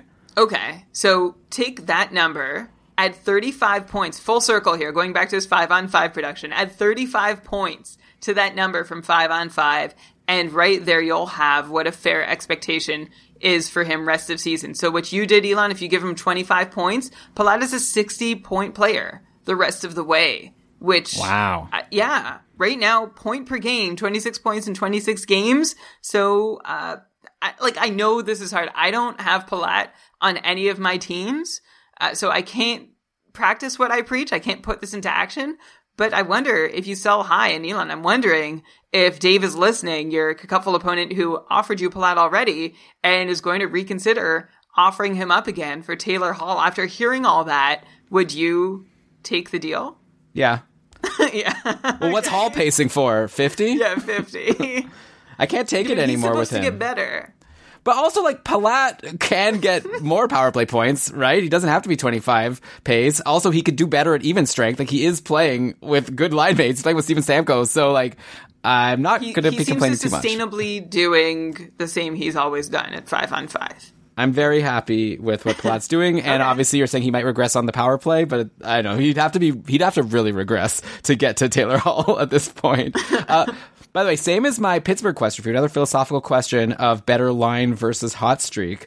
But let's say for next week, again, five games, so you might want be wanting to stream in a Tampa player. Let's say you could take Yanni Gourde, who's pointless in three games, but currently playing with Stamkos and Killorn. Oh, so I said Palat's playing with uh, Stamkos. Currently, uh, Palat's been playing with uh, Brayden Point, they've split up Point and Stamkos. But okay, so Gourde is playing with Stamkos and Killorn, or you can go with line three Blake Coleman. So I guess the Brandon Tanev of Tampa, who has two multi-point games in his last three games. Uh, so who would you prefer to stream in next week if both are available between Gourde and Coleman? I'm gonna take option C here, please, and ask you, what about Tyler Johnson? Tyler Johnson has seven points in his last eight games, a bunch of two shot games. So on those merits alone, Johnson seems like a better option than Blake Coleman. Uh, but Yanni Gourde does have that top deployment. He's the Evan Rodrigues right now in Tampa. So I guess if I want to be consistent with what I said in Buffalo, uh, not Buffalo, uh, Pittsburgh, I'll take Yanni Gourde, Tyler Johnson, and then Blake Coleman as my third choice of those three. But I think Johnson is uh, is kind of a, an interesting option as sort of the Brandon Tanev, but with a little more skill. Yeah, perhaps. Okay, so there you go. Some options for you if you're considering trying to get in on these five games. Uh, there's also, by the way, this guy Eric Cernak. If you need a D, he's got one goal and four assists in his last four games, three shots in each of his last three games. So another good get for five game week if you need D. Uh, Brian, let's go now to the Vancouver Canucks, who also have four injuries on this list, headlined by Elias Pettersson, who's definitely going to miss at least the beginning of next week with his upper body injury. We'll see if he gets back in by the end of the week. Might be a good time to take a look at Tanner Pearson, who's likely in free agency across the board after going pointless in 11 games straight. But he's been the one who's gotten on the top power play in Pettersson's absence, and he finally got off the schneid on Saturday. He got a power play assist in the 2-1 win over the Oilers, along with six shots on goal. Uh, so Tanner Pearson, he was a solid 53 point pace guy last season, not with top power play deployment. I don't know what happened this year for him to fall off so badly. Like he's generally kept similar deployment, but either way, with a Monday, Wednesday schedule versus Ottawa, and with P- Pettersson out and him on the top power play, I feel like he's got to be a pretty good stream right now, right? Yes. Yes. Okay, I'm going to say yes. So, a good stream, Tanner Pearson, sure. I just, with your framing, you're like, I don't know why he fell off so bad from last year when he was on that 53 point pace, but that was a career high point pace for Tanner Pearson. So I think the question is actually, what went right for him last year where Tanner Pearson went from being like a 28 to 45 point guy to this 53 point pace in his Vancouver debut? And the answer is that Pearson got some friendly variance that's fallen off in this season and that's why Tanner Pearson has not had so much success converting because he wasn't he hasn't been getting as much luck as he got in his first year in Vancouver. So I think Tanner Pearson's probably like a 50 ish point guy at best, but I like him on the top power play, of course, for as long as that lasts. Uh, but if you're thinking of adding him as a permanent addition to your roster, I would consider Tanner Pearson to be more of a permastream type guy with 40 to 45 points being a safer expectation. All things being back to normal when Pettersson's back in the lineup, kind of like a, a Dillon Dubé type, who, by the way, was mentioned on the stream scheme this week as one stream schemer, schemer to stream, streamer to stream. One of those made sense, so let's just keep them all. Uh, Dave is actually at five one and one on the season in in picking streamers, uh, which is fantastic. And we actually just finished talking about one on Tampa and one on Pittsburgh, but you'll have to go listen to the stream scheme to find out. But if you're listening to Keeping Karlsson right now and you want to know about Tanner Pearson, stream him in on the top power play, but otherwise don't make any long term plans for him.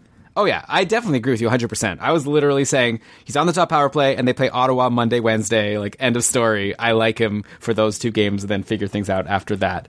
Okay, let's go to Carolina. We're down to the teams now who have three injuries on the TSN injury list. Carolina has a tough one though because Vincent Trocheck joins Mrazek and Teuvo Teravainen. That's a tough three to be out of the lineup. Not that it's hurting Carolina that much. They just beat Detroit today, two to one. So I guess they're keeping on rolling, but man, not good news for Trocheck, right? Sarah Siv tweeted, Rod Brind'Amour does not sound optimistic about Vincent Trocheck's return, says it's an upper body injury that will keep him out, quote unquote, longer than hoped. Uh, won't say weeks or months. I'm hearing it's longer term, but of course things can change. So I guess we don't know for sure. Like there hasn't been an official update from Carolina on how long Trocheck will be out, but this is rough news for a guy who we've been lauding all season for how well he did, and now he's gone. So that stinks. Uh, but in the meantime, I guess good news from Martin Necas, who has been playing on the top line and top power play with Aho, also Niederreiter on that top line.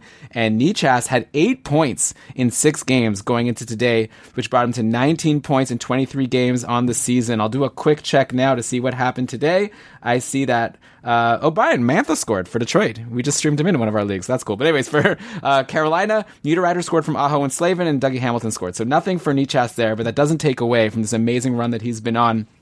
Do you think that this guy can stick at a 70 plus point pace moving forward if this deployment sticks? Like, let's say Trocheck is out long term. All of a sudden, we've got Necas with Aho, again, at evens and with the man advantage. That's a really good spot, and he's clearly a very talented player. Or are you going to give him the Palat treatment and tell me about how he's overperforming on the top power play and it's not going to last? No, I'm going to tell you how Martin Necas is overperforming from the second power play. He's putting up Okay. top power play production from the second unit, but now that Trocheck's return is nowhere apparently in sight, and Necas is actually going on the top power play, that could just work out fine for Martin Necas, and he could keep up what would have otherwise been unsustainable power play production, and also add in that Necas, this poor guy, has just a single goal at five on five, even though he's taken 32 shots, which means that Necas is shooting 3% this year, which is worse than we expect from your average NHL defenseman, let alone forward. Uh, and Necas is also shooting more often this year than he did last year as a rookie, so I would have expected him to have potted a few more goals by now.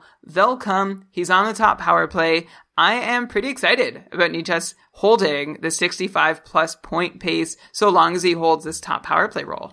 Yeah, he's been great. Anyone who drafted him is really enjoying life now, assuming they held on through all of Carolina's missed games. Uh, so Minnesota also has three injuries. One of them is Marcus Foligno, which obviously, right? Like he was on my opponent's team in the couple last week, another Marcus, and Foligno destroyed me. And now that he was done with me, now he, you know, went cold and then eventually got injured. So that's too bad. He was on a really good run, having a good season. So I feel bad for Marcus Foligno.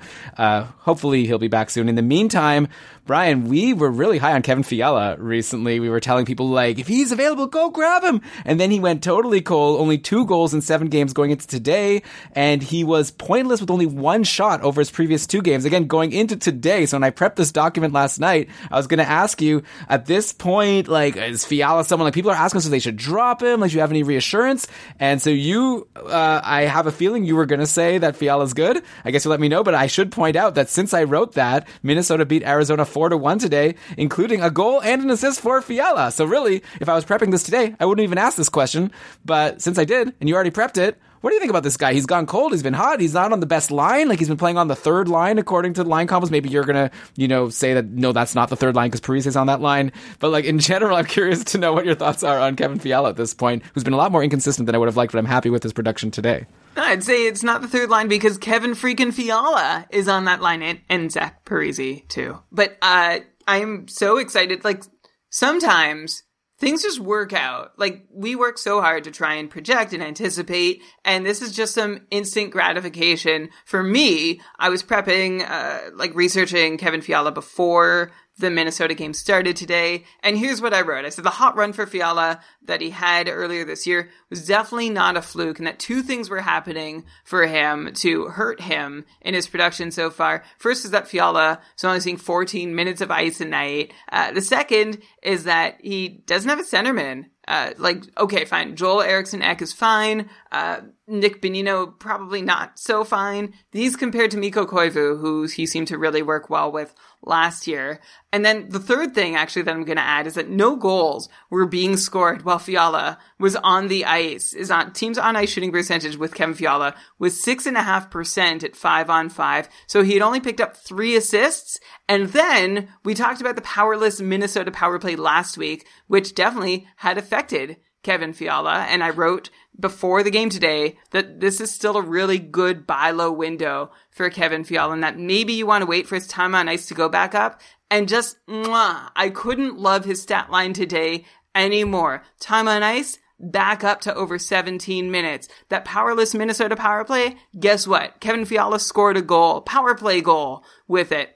And then how he only had three assists. Guess what? Kevin Fiala added another assist today. So he checked all three boxes that I pointed out as saying these are all gonna fix. They're all gonna redeem themselves. And so if maybe you can try and go to the Kevin Fiala owner and like be like wink wink nudge nudge want to sell high and maybe they'll be like oh finally Kevin Fiala did something I can unload him now for some kind of value you're winning that deal I mean, I like it. I have Fiala in one of my leagues. Like, we should point out that was the second power play that Fiala scored from, right? He only played a minute and 25 on the power play. The top unit played a lot more, over four minutes for Zuccarello, Bjugstad, Kaprizov, Suter, and Spurgeon. And Fiala was on the second unit. Yeah, they scored a power play goal, which is nice, but it's not exactly like he's got the primo deploymento so far. He's also playing at even strength with Greenway and Ryan Hartman currently, I guess this is his main center. So still in a great situation. Uh, I guess, yeah, I like him. He's clearly very talented and I'd love to see more stat lines like today, but on the other hand, like you could say that after a game like today, that's a good time to actually sell high and finally rid yourself of this concerning deployment. Which I like. I agree with you that he's good, but I don't love a second power play guy So- that I could trade for someone really good. So I would be the one approaching you saying, Don't you want to get rid of your Kevin Fiala? And you'd be like, Oh, yes, please. I guess we'll see. Do you want to make a bet on this at all? Let's make a trade. Who who would you offer me? Let's say for real, like in your league, you don't have Fiala in Cupful. Okay. Who are you offering me? Uh, okay. Let me pull up my roster. Okay, here we Uh, go. Live trade between divisions. And you know what? You would think that's not allowed, but we're the commissions, so this is allowed. Sean Monahan. okay, I think I would do that. Okay. Monahan also just had a big game. There it is. So Sean Monahan for uh, versus Kevin Fiala from March 15th onwards. Um, Are we doing points or cupful points? I mean, so the thing is, I, if I was actually offered this trade, I wouldn't just accept it right away like this. I would look at like games played and see, like, I know Calgary's played a lot more games than Minnesota because Minnesota had that stretch. So maybe, like, if we were could do Points per game. points per game moving forward, I'll take, uh, yeah, I'll take Monahan over Fiala for that. Okay. Regular Uh, points, not Regu- couple points. Okay, regular point pace from March 15th onwards. Done. Okay, put that on the bet board. I'm going to win that. I'm going to win the Dadonov bet. I'm going to be huge. I've, I got to start betting actual things with you. You say that every time. I know. Well, then I usually lose these bets. So it's Yeah, good that you always. exactly. okay. Uh, by the way, in nets for Minnesota, uh, so really, William Nadeau crushed it again. Like I said already on that interview on Thursday. One thing he said that was really smart was like, even though Kahkonen is doing really well, he still didn't rank him so high. And he said, because all it will take is like a game or two good games from Talbot and everything can change. And look at that. Talbot got in the net on Friday. I don't think people expected. They assumed that they would just continue rolling out Kahkonen since he was doing really well. But no, Talbot went in on Friday, got a shutout. Then Talbot got the start again today versus Arizona and stopped 21 of 22 shots. So I don't know. Maybe they go to Kahkonen next, maybe not. But either way, just goes to show you that you don't want to be betting big on one of these backup goalies that seems to be taking over the job from the guy who was the starter going into the year. Because there's a reason why they had Talbot as the starter going into the year. It's because they want him to be the starter. And obviously Kahkonen is the future, but Talbot is still probably the present. So Yeah, I don't like. I don't have any predictions. Like, it's really hard to predict what's going to happen. But they both like Talbot seems good on this Minnesota team. So, uh, yeah, if you you know traded someone big for Kahkonen, you might be regretting it right now. I would be surprised if the timeshare swung any greater than a 60 40 split. And by that, I mean like any one of them sees more than 60% of the starts going forward. So I, I think it's going to be pretty even. But yeah, uh, I think when Cam Talbot struggled upon returning from injury and was just like, oh yeah, Kahkonen, Kahkonen, Kag- like Kahkonen was crushing it and giving up a lot for him. And maybe, yeah, maybe you just want to walk that back a little bit if you are one of those people. Okay, so on Philly, they've got three injuries as well. No one really significant. Morgan Frost, and I feel bad for him. Remember, he came in for like one or two games and got good deployment. We were talking about him on the show, like, oh, I wonder if this guy will be good. Maybe an example of someone to not get too excited about just because of deployment until he actually does something. But unfortunately, Morgan Frost got injured, so we'll see if he can come back next year and finally do something. But anyway, since we're on Philly, I've got to mention. So this is a guy who was injured at one point. If actually, if you go back and listen to an episode from the start of the season, I remember I had read and I shared this story of how Shane Gostisbehere was coming into camp finally healthy. And the coach was saying like AV was saying like you know Gostisbehere tells me that he's finally healthy. And apparently these last couple of years where he's struggled he's been like dealing with injuries and he hasn't been himself. And then AV was like well so we'll wait and see. I'm happy to give him the opportunity if he's actually able to perform like he used to. Well I don't know. I think that might be true right? Like Gostisbehere is finally it took him a little while but he's finally gotten on the top power play which we brought up a little while ago. And he is doing so well. I really hope you listened to us when we brought him up a couple weeks ago and grabbed him. He got a power play goal on Saturday. So that's a three game power play point streak now for Shane Gostisbehere. Uh, this, I mean, we all know that he used to be a 70 point guy in this spot, and now he's in this spot. So I can't imagine a reason why he should be in free agency in any league. Like, Brian, I guess the big comparable here for me would be Gostisbehere versus like an Adam Boqvist. But I think that both should be rostered. Uh, but I'm curious to know, do you see them as like equal at this point? Oh, that's a that's a good question. I think I'll, go yes, but I really like that Gostisbehere has had four or more shots on goal in three of his last five games. To quote my favorite podcaster ever, "Yum yum yum." Is that me? That's you. Oh, okay. uh, so I guess Shane is giving a counterpoint that Shane Gostisbehere has been bad defensively. So maybe that will mean that he'll like that would be so, so frustrating, right? If like all of a sudden he's getting all these power play points, but then he gets healthy scratched. But it could happen. But for now, he's doing well. I think Shane is just jealous of another Shane doing better than him. there could only be one. Okay, that's good, Brian. You're a funny guy. Okay, let's go to Washington now. No big injuries here, except for uh, Henrik Lundqvist is still on their IR, but he's been posting videos of workouts he's been doing while he recovers from his heart surgery in January, which replaced an aortic valve. This guy should like most humans would not be like doing these workouts right now, getting on the ice and stopping pucks. But Lundqvist has. I saw on NBC Sports Edge. Brian, did you know by the way it's not called Roto World anymore? I'm the one called- who told you this. Okay, well, I'm well now. I'm sharing it with everyone. Apparently, it's called. I don't like that. What happened to Roto World? It was a lot easier to say than NVAC. What is it? Fantasy Sports Edge. I and guess like so. the edge is all capitalized. I just feel like yeah. So you acquired Roto World, smart acquisition, NBC, but you don't have like you know Skype is still called Skype. It's not called Microsoft Video Calling just because Microsoft took them over. Anyway, whatever. I don't have a say in this. Uh, but anyways, I saw on NBC Sports Edge on Friday uh, a headline that Washington Capitals have not completely closed the door on a potential return for Henrik Lundqvist this season. What? So, I no fantasy impact here. Uh, don't go out and grab Henrik Lundqvist, but I, I would love that so much. I'm tuning in. Like I'm canceling any obligations I have that day to watch that game when Lundqvist plays for the Capitals if it happens. Yeah, I will watch it too, but I I don't think. I mean, I don't know anything. I have no inside information, but it just to me it seems really unlikely that it's going to be this year. But whenever it does happen, I like maybe the silver lining here is that we're probably going to get another year of Hank after this one. Right? There's no way he hangs him up now if he's capable of playing Yeah. again. I mean, he's got to get the doctor's, uh, you know, approval. He's got to make a team, right? Like Washington now all of a sudden has Vanecek and Samsonov, who both are looking really good. And you know, uh, back in the day, Lundqvist could wipe the floor with these guys, I'm sure. But right now, it might might be tough.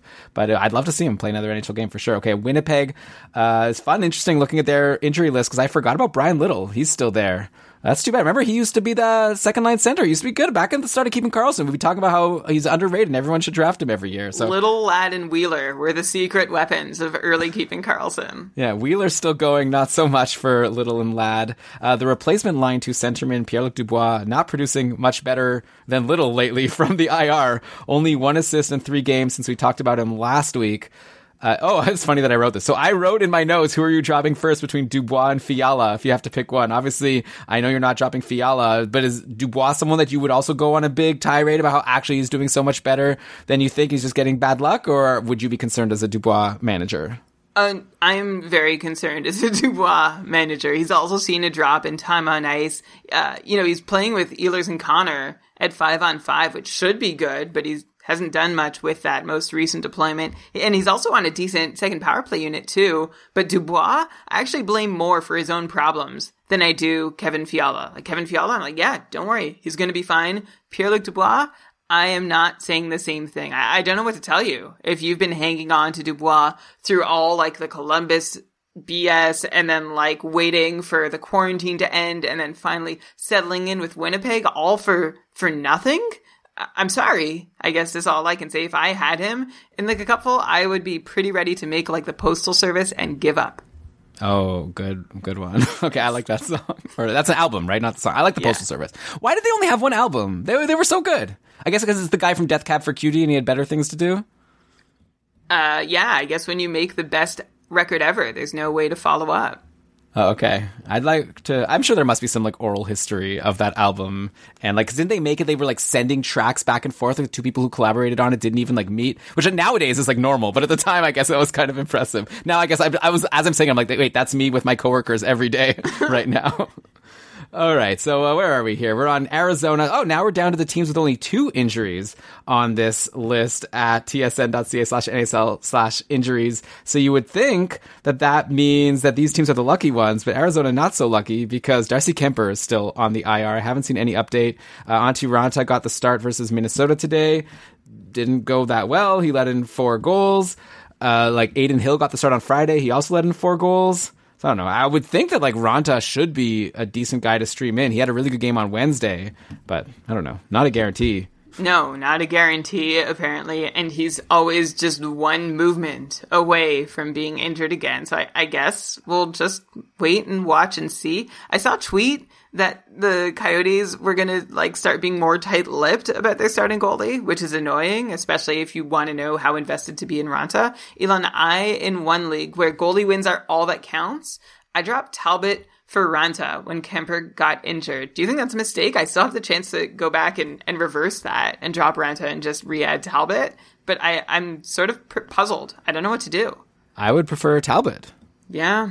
I mean, Minnesota is the real deal, right? Like they're a really good team, and I actually shopped Cam Talbot around a lot before I dropped him. And one guy got really mad. Why you why you offering me Cam Talbot? And then when I dropped him, he like like three days later, he sent me a note out of nowhere. It was like ah, like see, like what do you what were you doing with that offer? And like to be fair. I'm, I'm, I have in a previous life been known to, to shoot some pretty bad offers out. And there's a question coming up on our Patreon cast this week about whether I still do that and what happens when I do or don't. Um, but yeah, I think I might still go get Talbot again. I think so. I don't know what to do. Like Raanta probably won't play a whole lot more, especially if Adin Hill started tonight. No, no. Raanta started tonight, but Adin Hill got Friday. Uh, so Yeah, yeah. and he only let in three goals. Actually, it was four to one, but I guess the last goal was an empty net. So I don't know. Raanta wasn't terrible, but uh, Talbot, you know, has had two really good games in a row now. And Minnesota seems like they're a better team to have the goalie for. Uh, Brian, I guess I won't comment. I'll save it for the Patreon cast on Tuesday to comment on all the emails I get as your co-manager of all the rejected trades that you've sent out and how I feel about them. Okay. Uh, so Calgary has two injuries on this list. Uh, Tyler Parsons is on the IR. That's one of them. This is a great segue for me because they don't need Tyler Parsons because they already have Jacob Markstrom back, and he's been back to his stellar self with uh, two one goal assist wins over Montreal on Thursday and Saturday. Shutouts would have been better. Like I kind of don't like how the Habs need to score a late goal when it's looking like a shutout, but I guess I won't complain. So Markstrom is back, just like Will Nadeau and you said in previous episodes. He had a little bit of a struggle, but I don't know. Now we'll see how he does against non-Montreal, but looking good. Okay, so let's go to Columbus. Um, what a mess in Columbus, right? Like Merzlikins has let in five and three goals in his two games since returning from the IR. Uh, he did get the win over Dallas and OT on Saturday. So then today, Korpisalo got the start again, and Korpisalo actually did well. He only let in one goal, and they lost two to one in the shootout. So I don't know. I don't really want to talk about the Columbus goalies. I I feel like we've done it a lot, but Yeah. clearly we don't really have a sure starter. Might just be back and forth for a while until someone goes hot. And then I guess I'll also bring up Seth Jones, who got an assist today, but I was going to bring him up as another one like McAvoy and Krug, who were pointless in four plus games. And I was going to ask you, like, uh, I guess you ranked Krug ahead of McAvoy. Where does Seth Jones rank on that this list of defensemen who are, you know, slow right now, but you know were drafted pretty high going into the season? Probably right in the middle. Um, I guess one thing to say about Jones's production and how he should be doing better is no even strength goals on 53 shots over 30 games, which is like a really nice shot rate for a defenseman. And it's unfortunate that he hasn't picked up goal on any of them. Usually he'll score on like 4% of his shots. So I expect uh, slightly better things for Seth Jones. Also, the Blue Jackets haven't been very good shooting while he's on the ice, shooting barely above 6% as a team. So those are two reasons to think that Seth Jones is better than what he's currently shown. And because of that, I would take him over Charlie McAvoy. I feel like, yeah. I, Piling I, on McAvoy today. well, no, I don't mean to. Well, that's why I paused. I don't mean to pile on McAvoy, and I'm trying to think of. Do you have a counter argument for McAvoy over Jones, or is it is obvious? Like, I, I think it's. I think it's clear.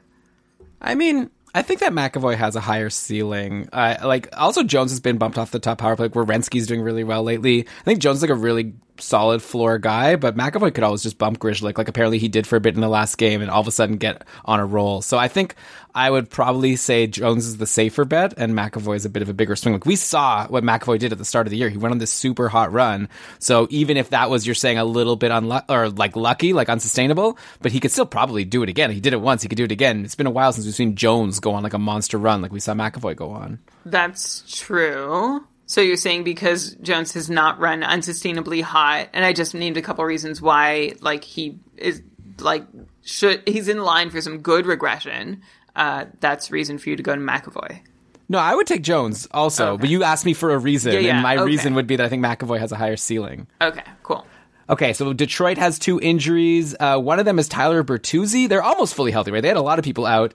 Now they're just we're just waiting on Bertuzzi. But don't look now. But the wings that you drafted in your fantasy league and likely dropped have been actually doing things lately. So Dylan Larkin had goals in two straight going into today. By the way, so today was Mantha scored from Luke Glendening and Filip Hronek. So I'll keep that in mind as I read the rest of these numbers. Uh, so Mantha uh, had a goal and two assists versus Tampa on Thursday. Another goal today. So that's good. He might be available in your league. Brian and I just added him in a league where we dropped him. We drafted Mantha. He drove us crazy. We dropped him like three weeks ago in this like fantasy hockey trades invitational, and now we just added him back, and he got us a goal today. So that's nice. Uh, Zadina had two goals and three assists in his previous three games going into today, and Filip Hronek make that now three straight games with points. The two earlier ones were with two assists in each of those games. So Hronek's on a nice run. How far are we right now, Brian? Like, if we went, went traveled back in time and could look at like what we were expecting from the Wings going into the season, like all these players that may have been drafted, looking at the rest of the season moving forward, how far are we from having a similar projection? I guess uh, you got to define your preseason expectations, right? I think I think you can tell me if I'm wrong, but I think we tried to temper our expectations, thinking that no Red Wing would be in a great position to put up any more than 60 points this season. If there's tape on me saying otherwise, please show it to me. And that just shows like how how far we've come since we had higher expectations than that. But I, I'm pretty sure that's what we were saying. And I wouldn't say any differently. Like, even if you do hit with Mantha and Larkin, you'll do better than they are right now, but your ceiling still feels pretty low. So I guess if you're looking for an expectation the rest of the season, I'd say I would be happy with 55 points. Like, just for them to be fantasy relevant would be enough for me. Wow. Okay. No, I think that I think that we were drafting unless I coerced you to draft Mantha. I think we took him pretty high, expecting to be like a 65, 70 point guy, and Larkin around the same. Uh, so you're saying you're still not expecting much, even though they're currently on hot runs, which I think is the smart thing and conservative choice right now. Philip Hronik, I think I said Hronik, I think it's pronounced Hronik, uh, was just added in my couple division today, and I'm kind of regretting not having gotten him myself because he's someone that we like going into the year. And yeah, I'm not saying he's going to go crazy, but he's on a nice run right now, and defense is hard to find in a lot of leagues. So I would check and see if Is available for you in your league, just to at least ride out this hot streak and then see what happens after that. Uh, so in New Jersey, Nico Hischier is still out. We're still on teams with two injuries here, but obviously New Jersey's big one is Hischier. Devils have lost eight of their last nine going into today, and today versus the Islanders, they lost again. Ah. They went to the shootout, but that was all that they were able to get. They got an overtime loss. They got the one point. But yeah, the Devils have really been falling apart lately. Uh, I don't know. I don't know what to say. Maybe next year. We, I thought they'd be good this year. Uh, obviously, you could just make an excuse that's because Hischier is out, and next year, you know, Hischier will hopefully be healthy. Jack Hughes will be a year older. I don't know. But right now, it's not looking good. You can find excuses. Corey Crawford uh, leaving, Hischier being injured. Uh, there's excuses, but I like I just, also COVID and them playing in this really compressed schedule now. I don't know. There's I would have expected like Andreas Johnsson to be more rosterable, and I was so excited about Jack Hughes' strong start. And even now, lately, he's barely rosterable. Even Kyle Palmieri, a known like high floor guy, is not consistently producing. Although he's finally started putting up a couple assists in recent games. But yeah, just a rough season for the Devils. And like you said, maybe next year. Uh, and the team they played today, also two injuries, but they've got a big one on that list. And someone new, Anders Lee, out indefinitely with a lower body injury. So that stinks. And I'm been seeing that maybe he's just going to be gone for the rest of the season. It might be time to just completely move on from Anders Lee in your one year leagues. Uh, Brian, he's actually been a free agent all year in my dynasty league because it's a cap league and he has this crazy contract. Mm. Uh, so for a second, I was thinking, oh, now I can add him and put him on my IR. But then I remember, no, no, then I'd have to hold him for like six more years at seven million a year or whatever it is. But anyways, Anders Lee, that's too bad because he was having a decent enough season. With him out, Kiefer Bellows got on a line and power play with Eberle and Barzal on Saturday, and he scored two goals in the 3 2 win. I'm checking down once again. Uh, Kiefer Bellows was playing with Barzal and Eberle. yes, on both line one and on the power play, and he scored again. So that's three goals in two games for Kiefer Bellows. His goal was assisted by Sebastian Aho. Oh, oh, the defense, Sebastian Aho and Jordan Eberle. Okay, I was getting confused a little bit. Uh, so yeah, this guy is he must be for real. He's a former first round pick. I'm just answering the question right now. He must be for real. But like I'm, I'm I'm imagining this seems real. Like it's not like some nobody getting goals, but it's like the deployment is good. Like or he doesn't have a good pedigree. He's a former first round pick in 2016. He's on a good line. He's producing. Why not take him, right? Like, I don't know. Tell me a reason why we shouldn't stream him in right now in our fantasy hockey trades invitational league before one of our competitors listens to the show and snipes him. I guess it depends what you're giving up, and we have super deep benches in that league, so it doesn't feel like giving up a whole lot, especially when Anthony Mantha sat fallow in the free agent pool for so long. So yeah, we could probably grab Kiefer Bellows and see wh- where this goes. Kiefer, son of Brian Bellows, as you mentioned, was a former first round pick, 19th overall pick of the Islanders back in 2016. He played in 125 AHL games before making his NHL debut uh, last season. He just had a cup of coffee, eight games. But in those 125 AHL games, Bellows had 34 goals and 50 points. So just 16 assists in 125 games. So I guess uh, not a passer, Kiefer Bellows, but he shoots left. So that's probably why he gets this look for Anders Lee, who shoots left. Oliver Wahlstrom, if you're wondering, shoots right. And there's really nobody else inside the organization who shoots left and seems like they might be capable of stepping up onto the top line as Kiefer Bellows is doing right now, uh, especially now that he's scored three goals on four shots to make himself look real good to start. So we'll see if he lasts there. I guess the reason that he would is one, there's no one else who shoots left in the organization. Two, if they wanted to look outside the organization, the Islanders have zero cap space. So they would need to somehow open up enough cap space to bring somebody but wait. the. Sorry, if I may, maybe I don't understand. Yeah. It, with Anders Lee on the long term IR, doesn't that open up the cap space of Anders Lee's cap hit? Um, I'm pretty sure I read that. IR? Yeah, he was moved to the long term IR. Okay, so I was on Cap Friendly. You're right. Okay, so I was on Cap Friendly earlier today, and now I see. Yeah, so they have five and a half million in cap space. So there you go. So they have room to bring someone in, but that's the only way I think that Kiefer Bellows doesn't stay on the top line. I saw this thought that maybe Taylor Hall could be a, a good oh. addition that would be a lot of fun. Like, let's get Taylor Hall out of Buffalo. Let's put him on the, the Islanders. Lead the NHL in points right now. I'm not sure how that crumbles with games played taken into account, but uh, that's something. So, way to go, Long Island.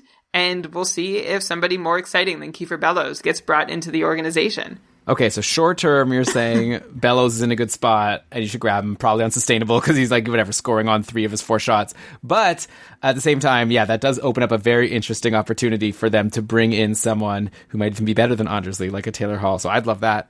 The only thing I'd be concerned about as someone who has Taylor Hall on my couple team is there going to be one of these annoying things where he gets traded and then he has to like sit out a bunch of games while he goes through some protocols or things. That would be very frustrating if he didn't get a D to D status on Yahoo. So that's one thing I kind of dread about Hall getting traded, but probably would still be good for him to get out of Buffalo.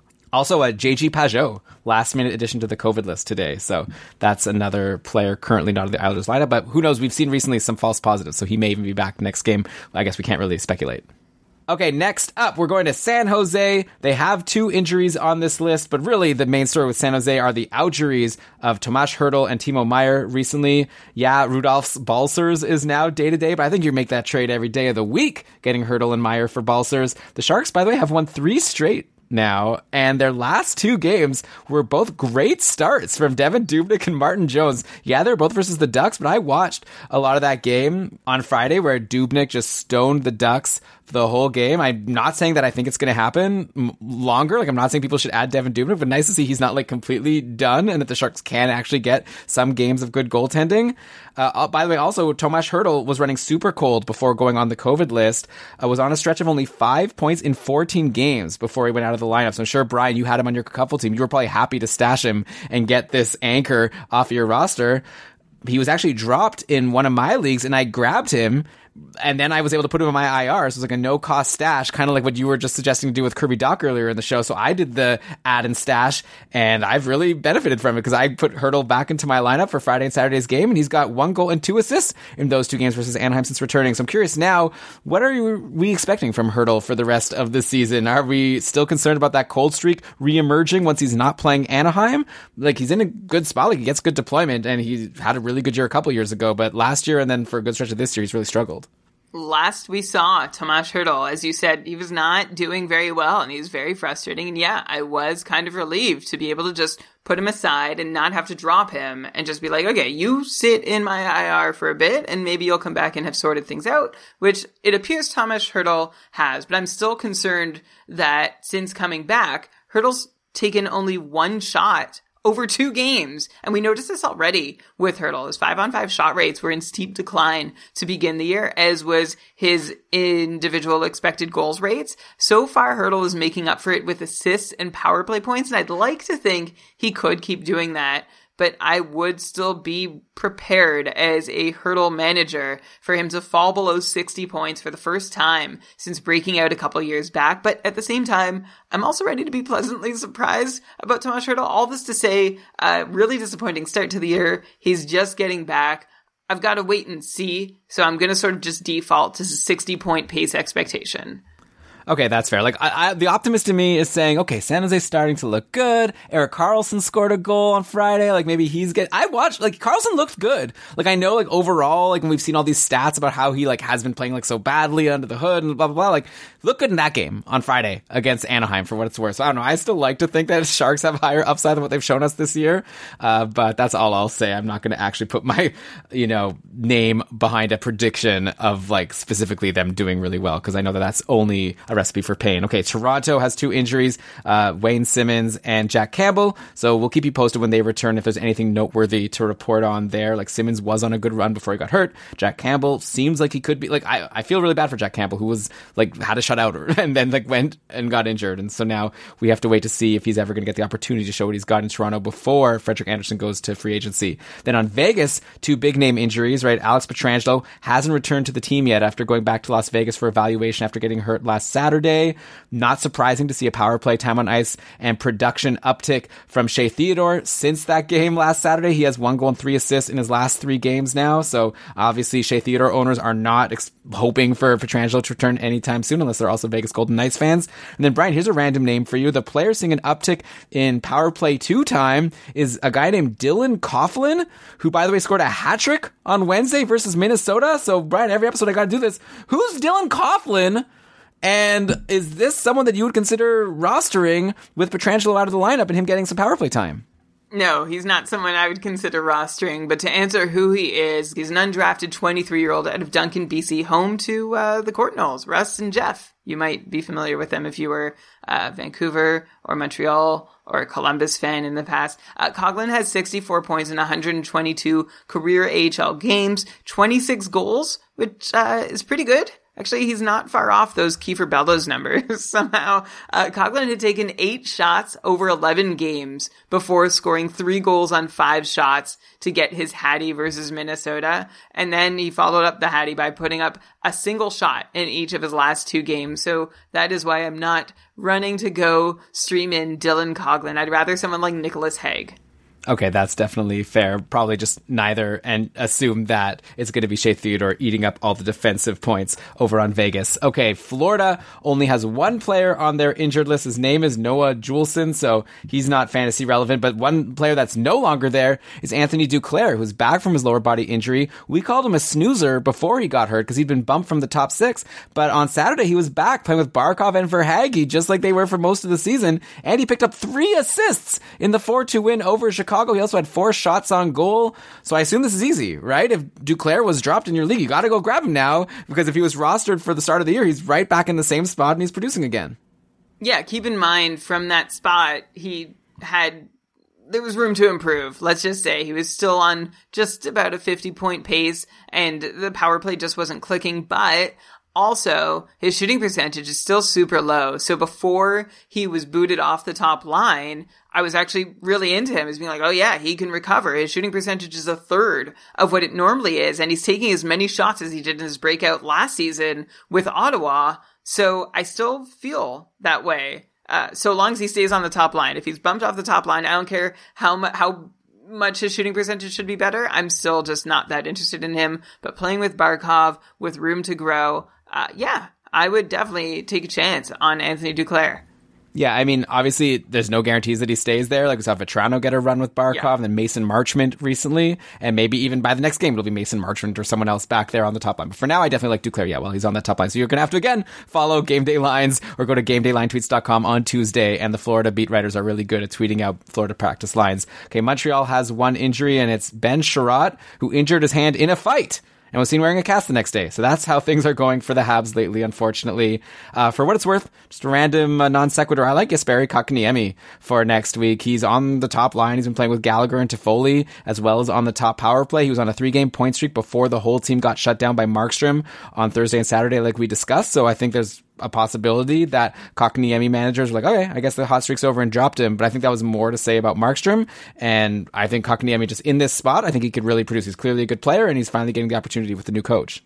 Yeah, it's really nice to see Kotkaniemi be someone who has benefited from the new coach. Although, like, there were some teases of good deployment here. He's still just 20 years old, so keep that in mind. Keep your expectations in check. But he was on a bit of a run already, got a bump in deployment, saw uh, what looks to me, yeah, it's a season high 18 minutes and 46 seconds of ice in the Habs last game against Calgary. Only one shot over the, those last two games. So, uh, of course, that's not awesome, even if he is playing a lot of minutes, but he's in a good spot and definitely could be a good guy to stream in just to see where this goes. Yeah, I'm into him. So you know, we've thrown out a lot of names of guys you might want to stream in for next week, like your Kempes and Kapanens and like a Duclair. So add Kotkaniemi to the list. Maybe look at your schedule, see who you could fit in for the most games. Uh, then let's end on the Rangers, who have one player on their injured list, who is Igor Shesterkin, and so who knows if he'll come back anytime soon. Uh, in the meantime, I guess they've got Keith Kinkaid, who, like I said, shut out the Bruins on Saturday, which definitely surprised me. Uh, I'm going to say right now, don't stream in Keith Kinkaid thinking he's going to keep this up. I've I'm not going to guarantee, but I'd be pretty confident that he's going to blow you up the second that you yeah. add him. Uh, but hey, he wasn't injured. But welcome back, Artemi Panarin, who picked up an assist in his return in the 4 0 win over Boston on Saturday. Also, welcome back, Philip Chytil. He's been back for a couple weeks now. He's been playing on a line with a couple youngsters, Lafreniere, Kakko, and Chytil in the most recent game. So Chytil's pointless in four, low TOI, so not worth considering, but nice to see him back. Uh, also, welcome back to Fantasy Relevance, Mika Zibanejad, who had two assists on Saturday and put up five and six shots on goal in his two earlier games on the week. Oh, please be back to normal, Zibanejad. That would be so great. Down the stretch. Uh, I'm not going to like you know call it right now that Zibanejad's back, but it seems to be trending in a good direction. Uh, and one more, welcome back to being worth grabbing ASAP if he's available. Pavel Buchnevich, longtime favorite of keeping Karlsson. I don't know why you ughed there. You Well, used no, to no, it was like an uh, if he's available. Are you kidding Yeah. me? Like he's been crushing it for uh, a month. Right, now. yeah, yeah. 14 points in his last 13 games, and it seems to be. I mean, it's not all sustainable, but a good chunk of it is, and he's gotten turns on the top power play also, which is something that's eluded him. So, yeah, if he's still available, go get him, please.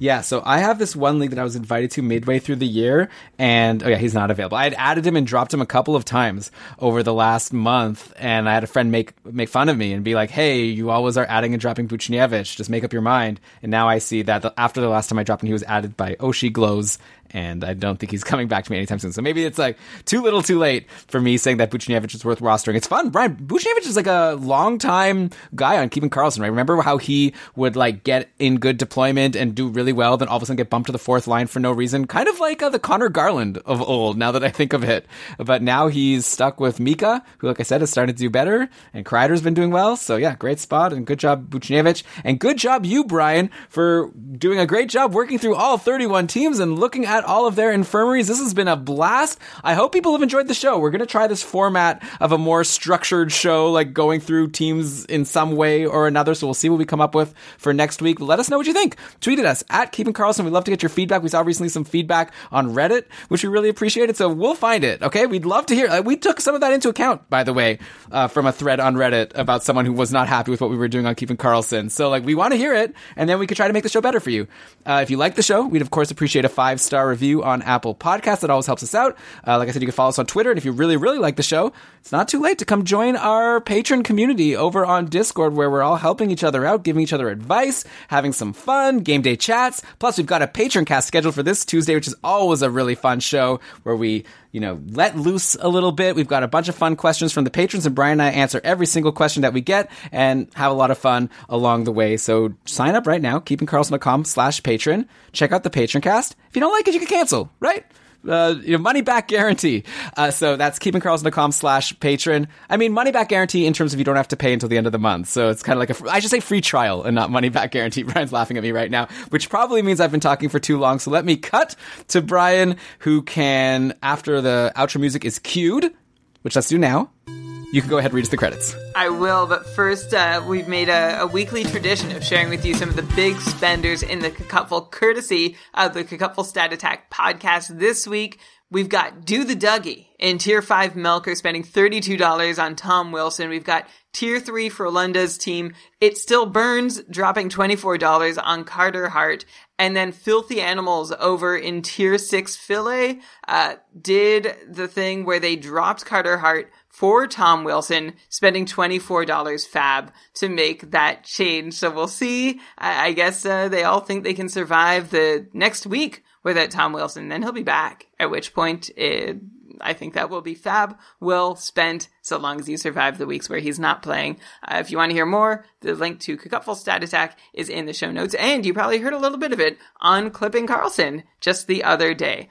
All right, with all Hey, that- Brian, can I give a quick spoiler for uh, the stat attack this week? Yeah. So Marcus was unavailable to do the interview this week, and so I took over interviewing duties, and I interviewed your opponent in Cupful Tier Two Sweden, Matt Delgallo, and it was a really fun talk. And we also had a fun talk like after we stopped recording about how he you know plans to beat you which i'm not at liberty to talk about but it was really fun to talk to him. And he he's gunning. Like he want he's been in tier two for like three years in a row and he really wants to get into tier one next year. So you're gonna have to bring your a game to take out matt dalgallo so you can hear that on the stat attack coming out tomorrow. Okay, and I expect you to tell me all that he shared with you in confidence with me off the air, Of course. uh, or else we're not friends, and this is the last episode ever of Keeping Karlsson. Speaking of which, this episode of the Keeping Karlsson Fantasy Hockey podcast was presented by Dobber Hockey and powered by our amazing, wonderful, incredible patrons. Logo art by Brandon Weeb, outro music by Pat Roach. This episode was researched with help from Dobber Hockey Frozen Pool, Dobber Prospects, Natural Stat Trick Evolving Hockey, Cap Friendly Charting Hockey, Hockey Reference, Hockey Viz, Hockey Database, Elite Prospects, Roto World, I mean NBC Fantasy Sports Edge, and Yahoo. Yeah, update that note. Great job as always, Brian. Looking forward to doing this all again next Sunday. But before that, I'm looking forward to the Patrioncast, and you're gonna get short shifts episodes. So yeah, we got. Oh, and there's gonna be another clipping Karlsson. So yeah, stay subscribed to our feed because we got a lot coming. Yeah, and we like to hope it reaches everyone because fantasy hockey is for everyone.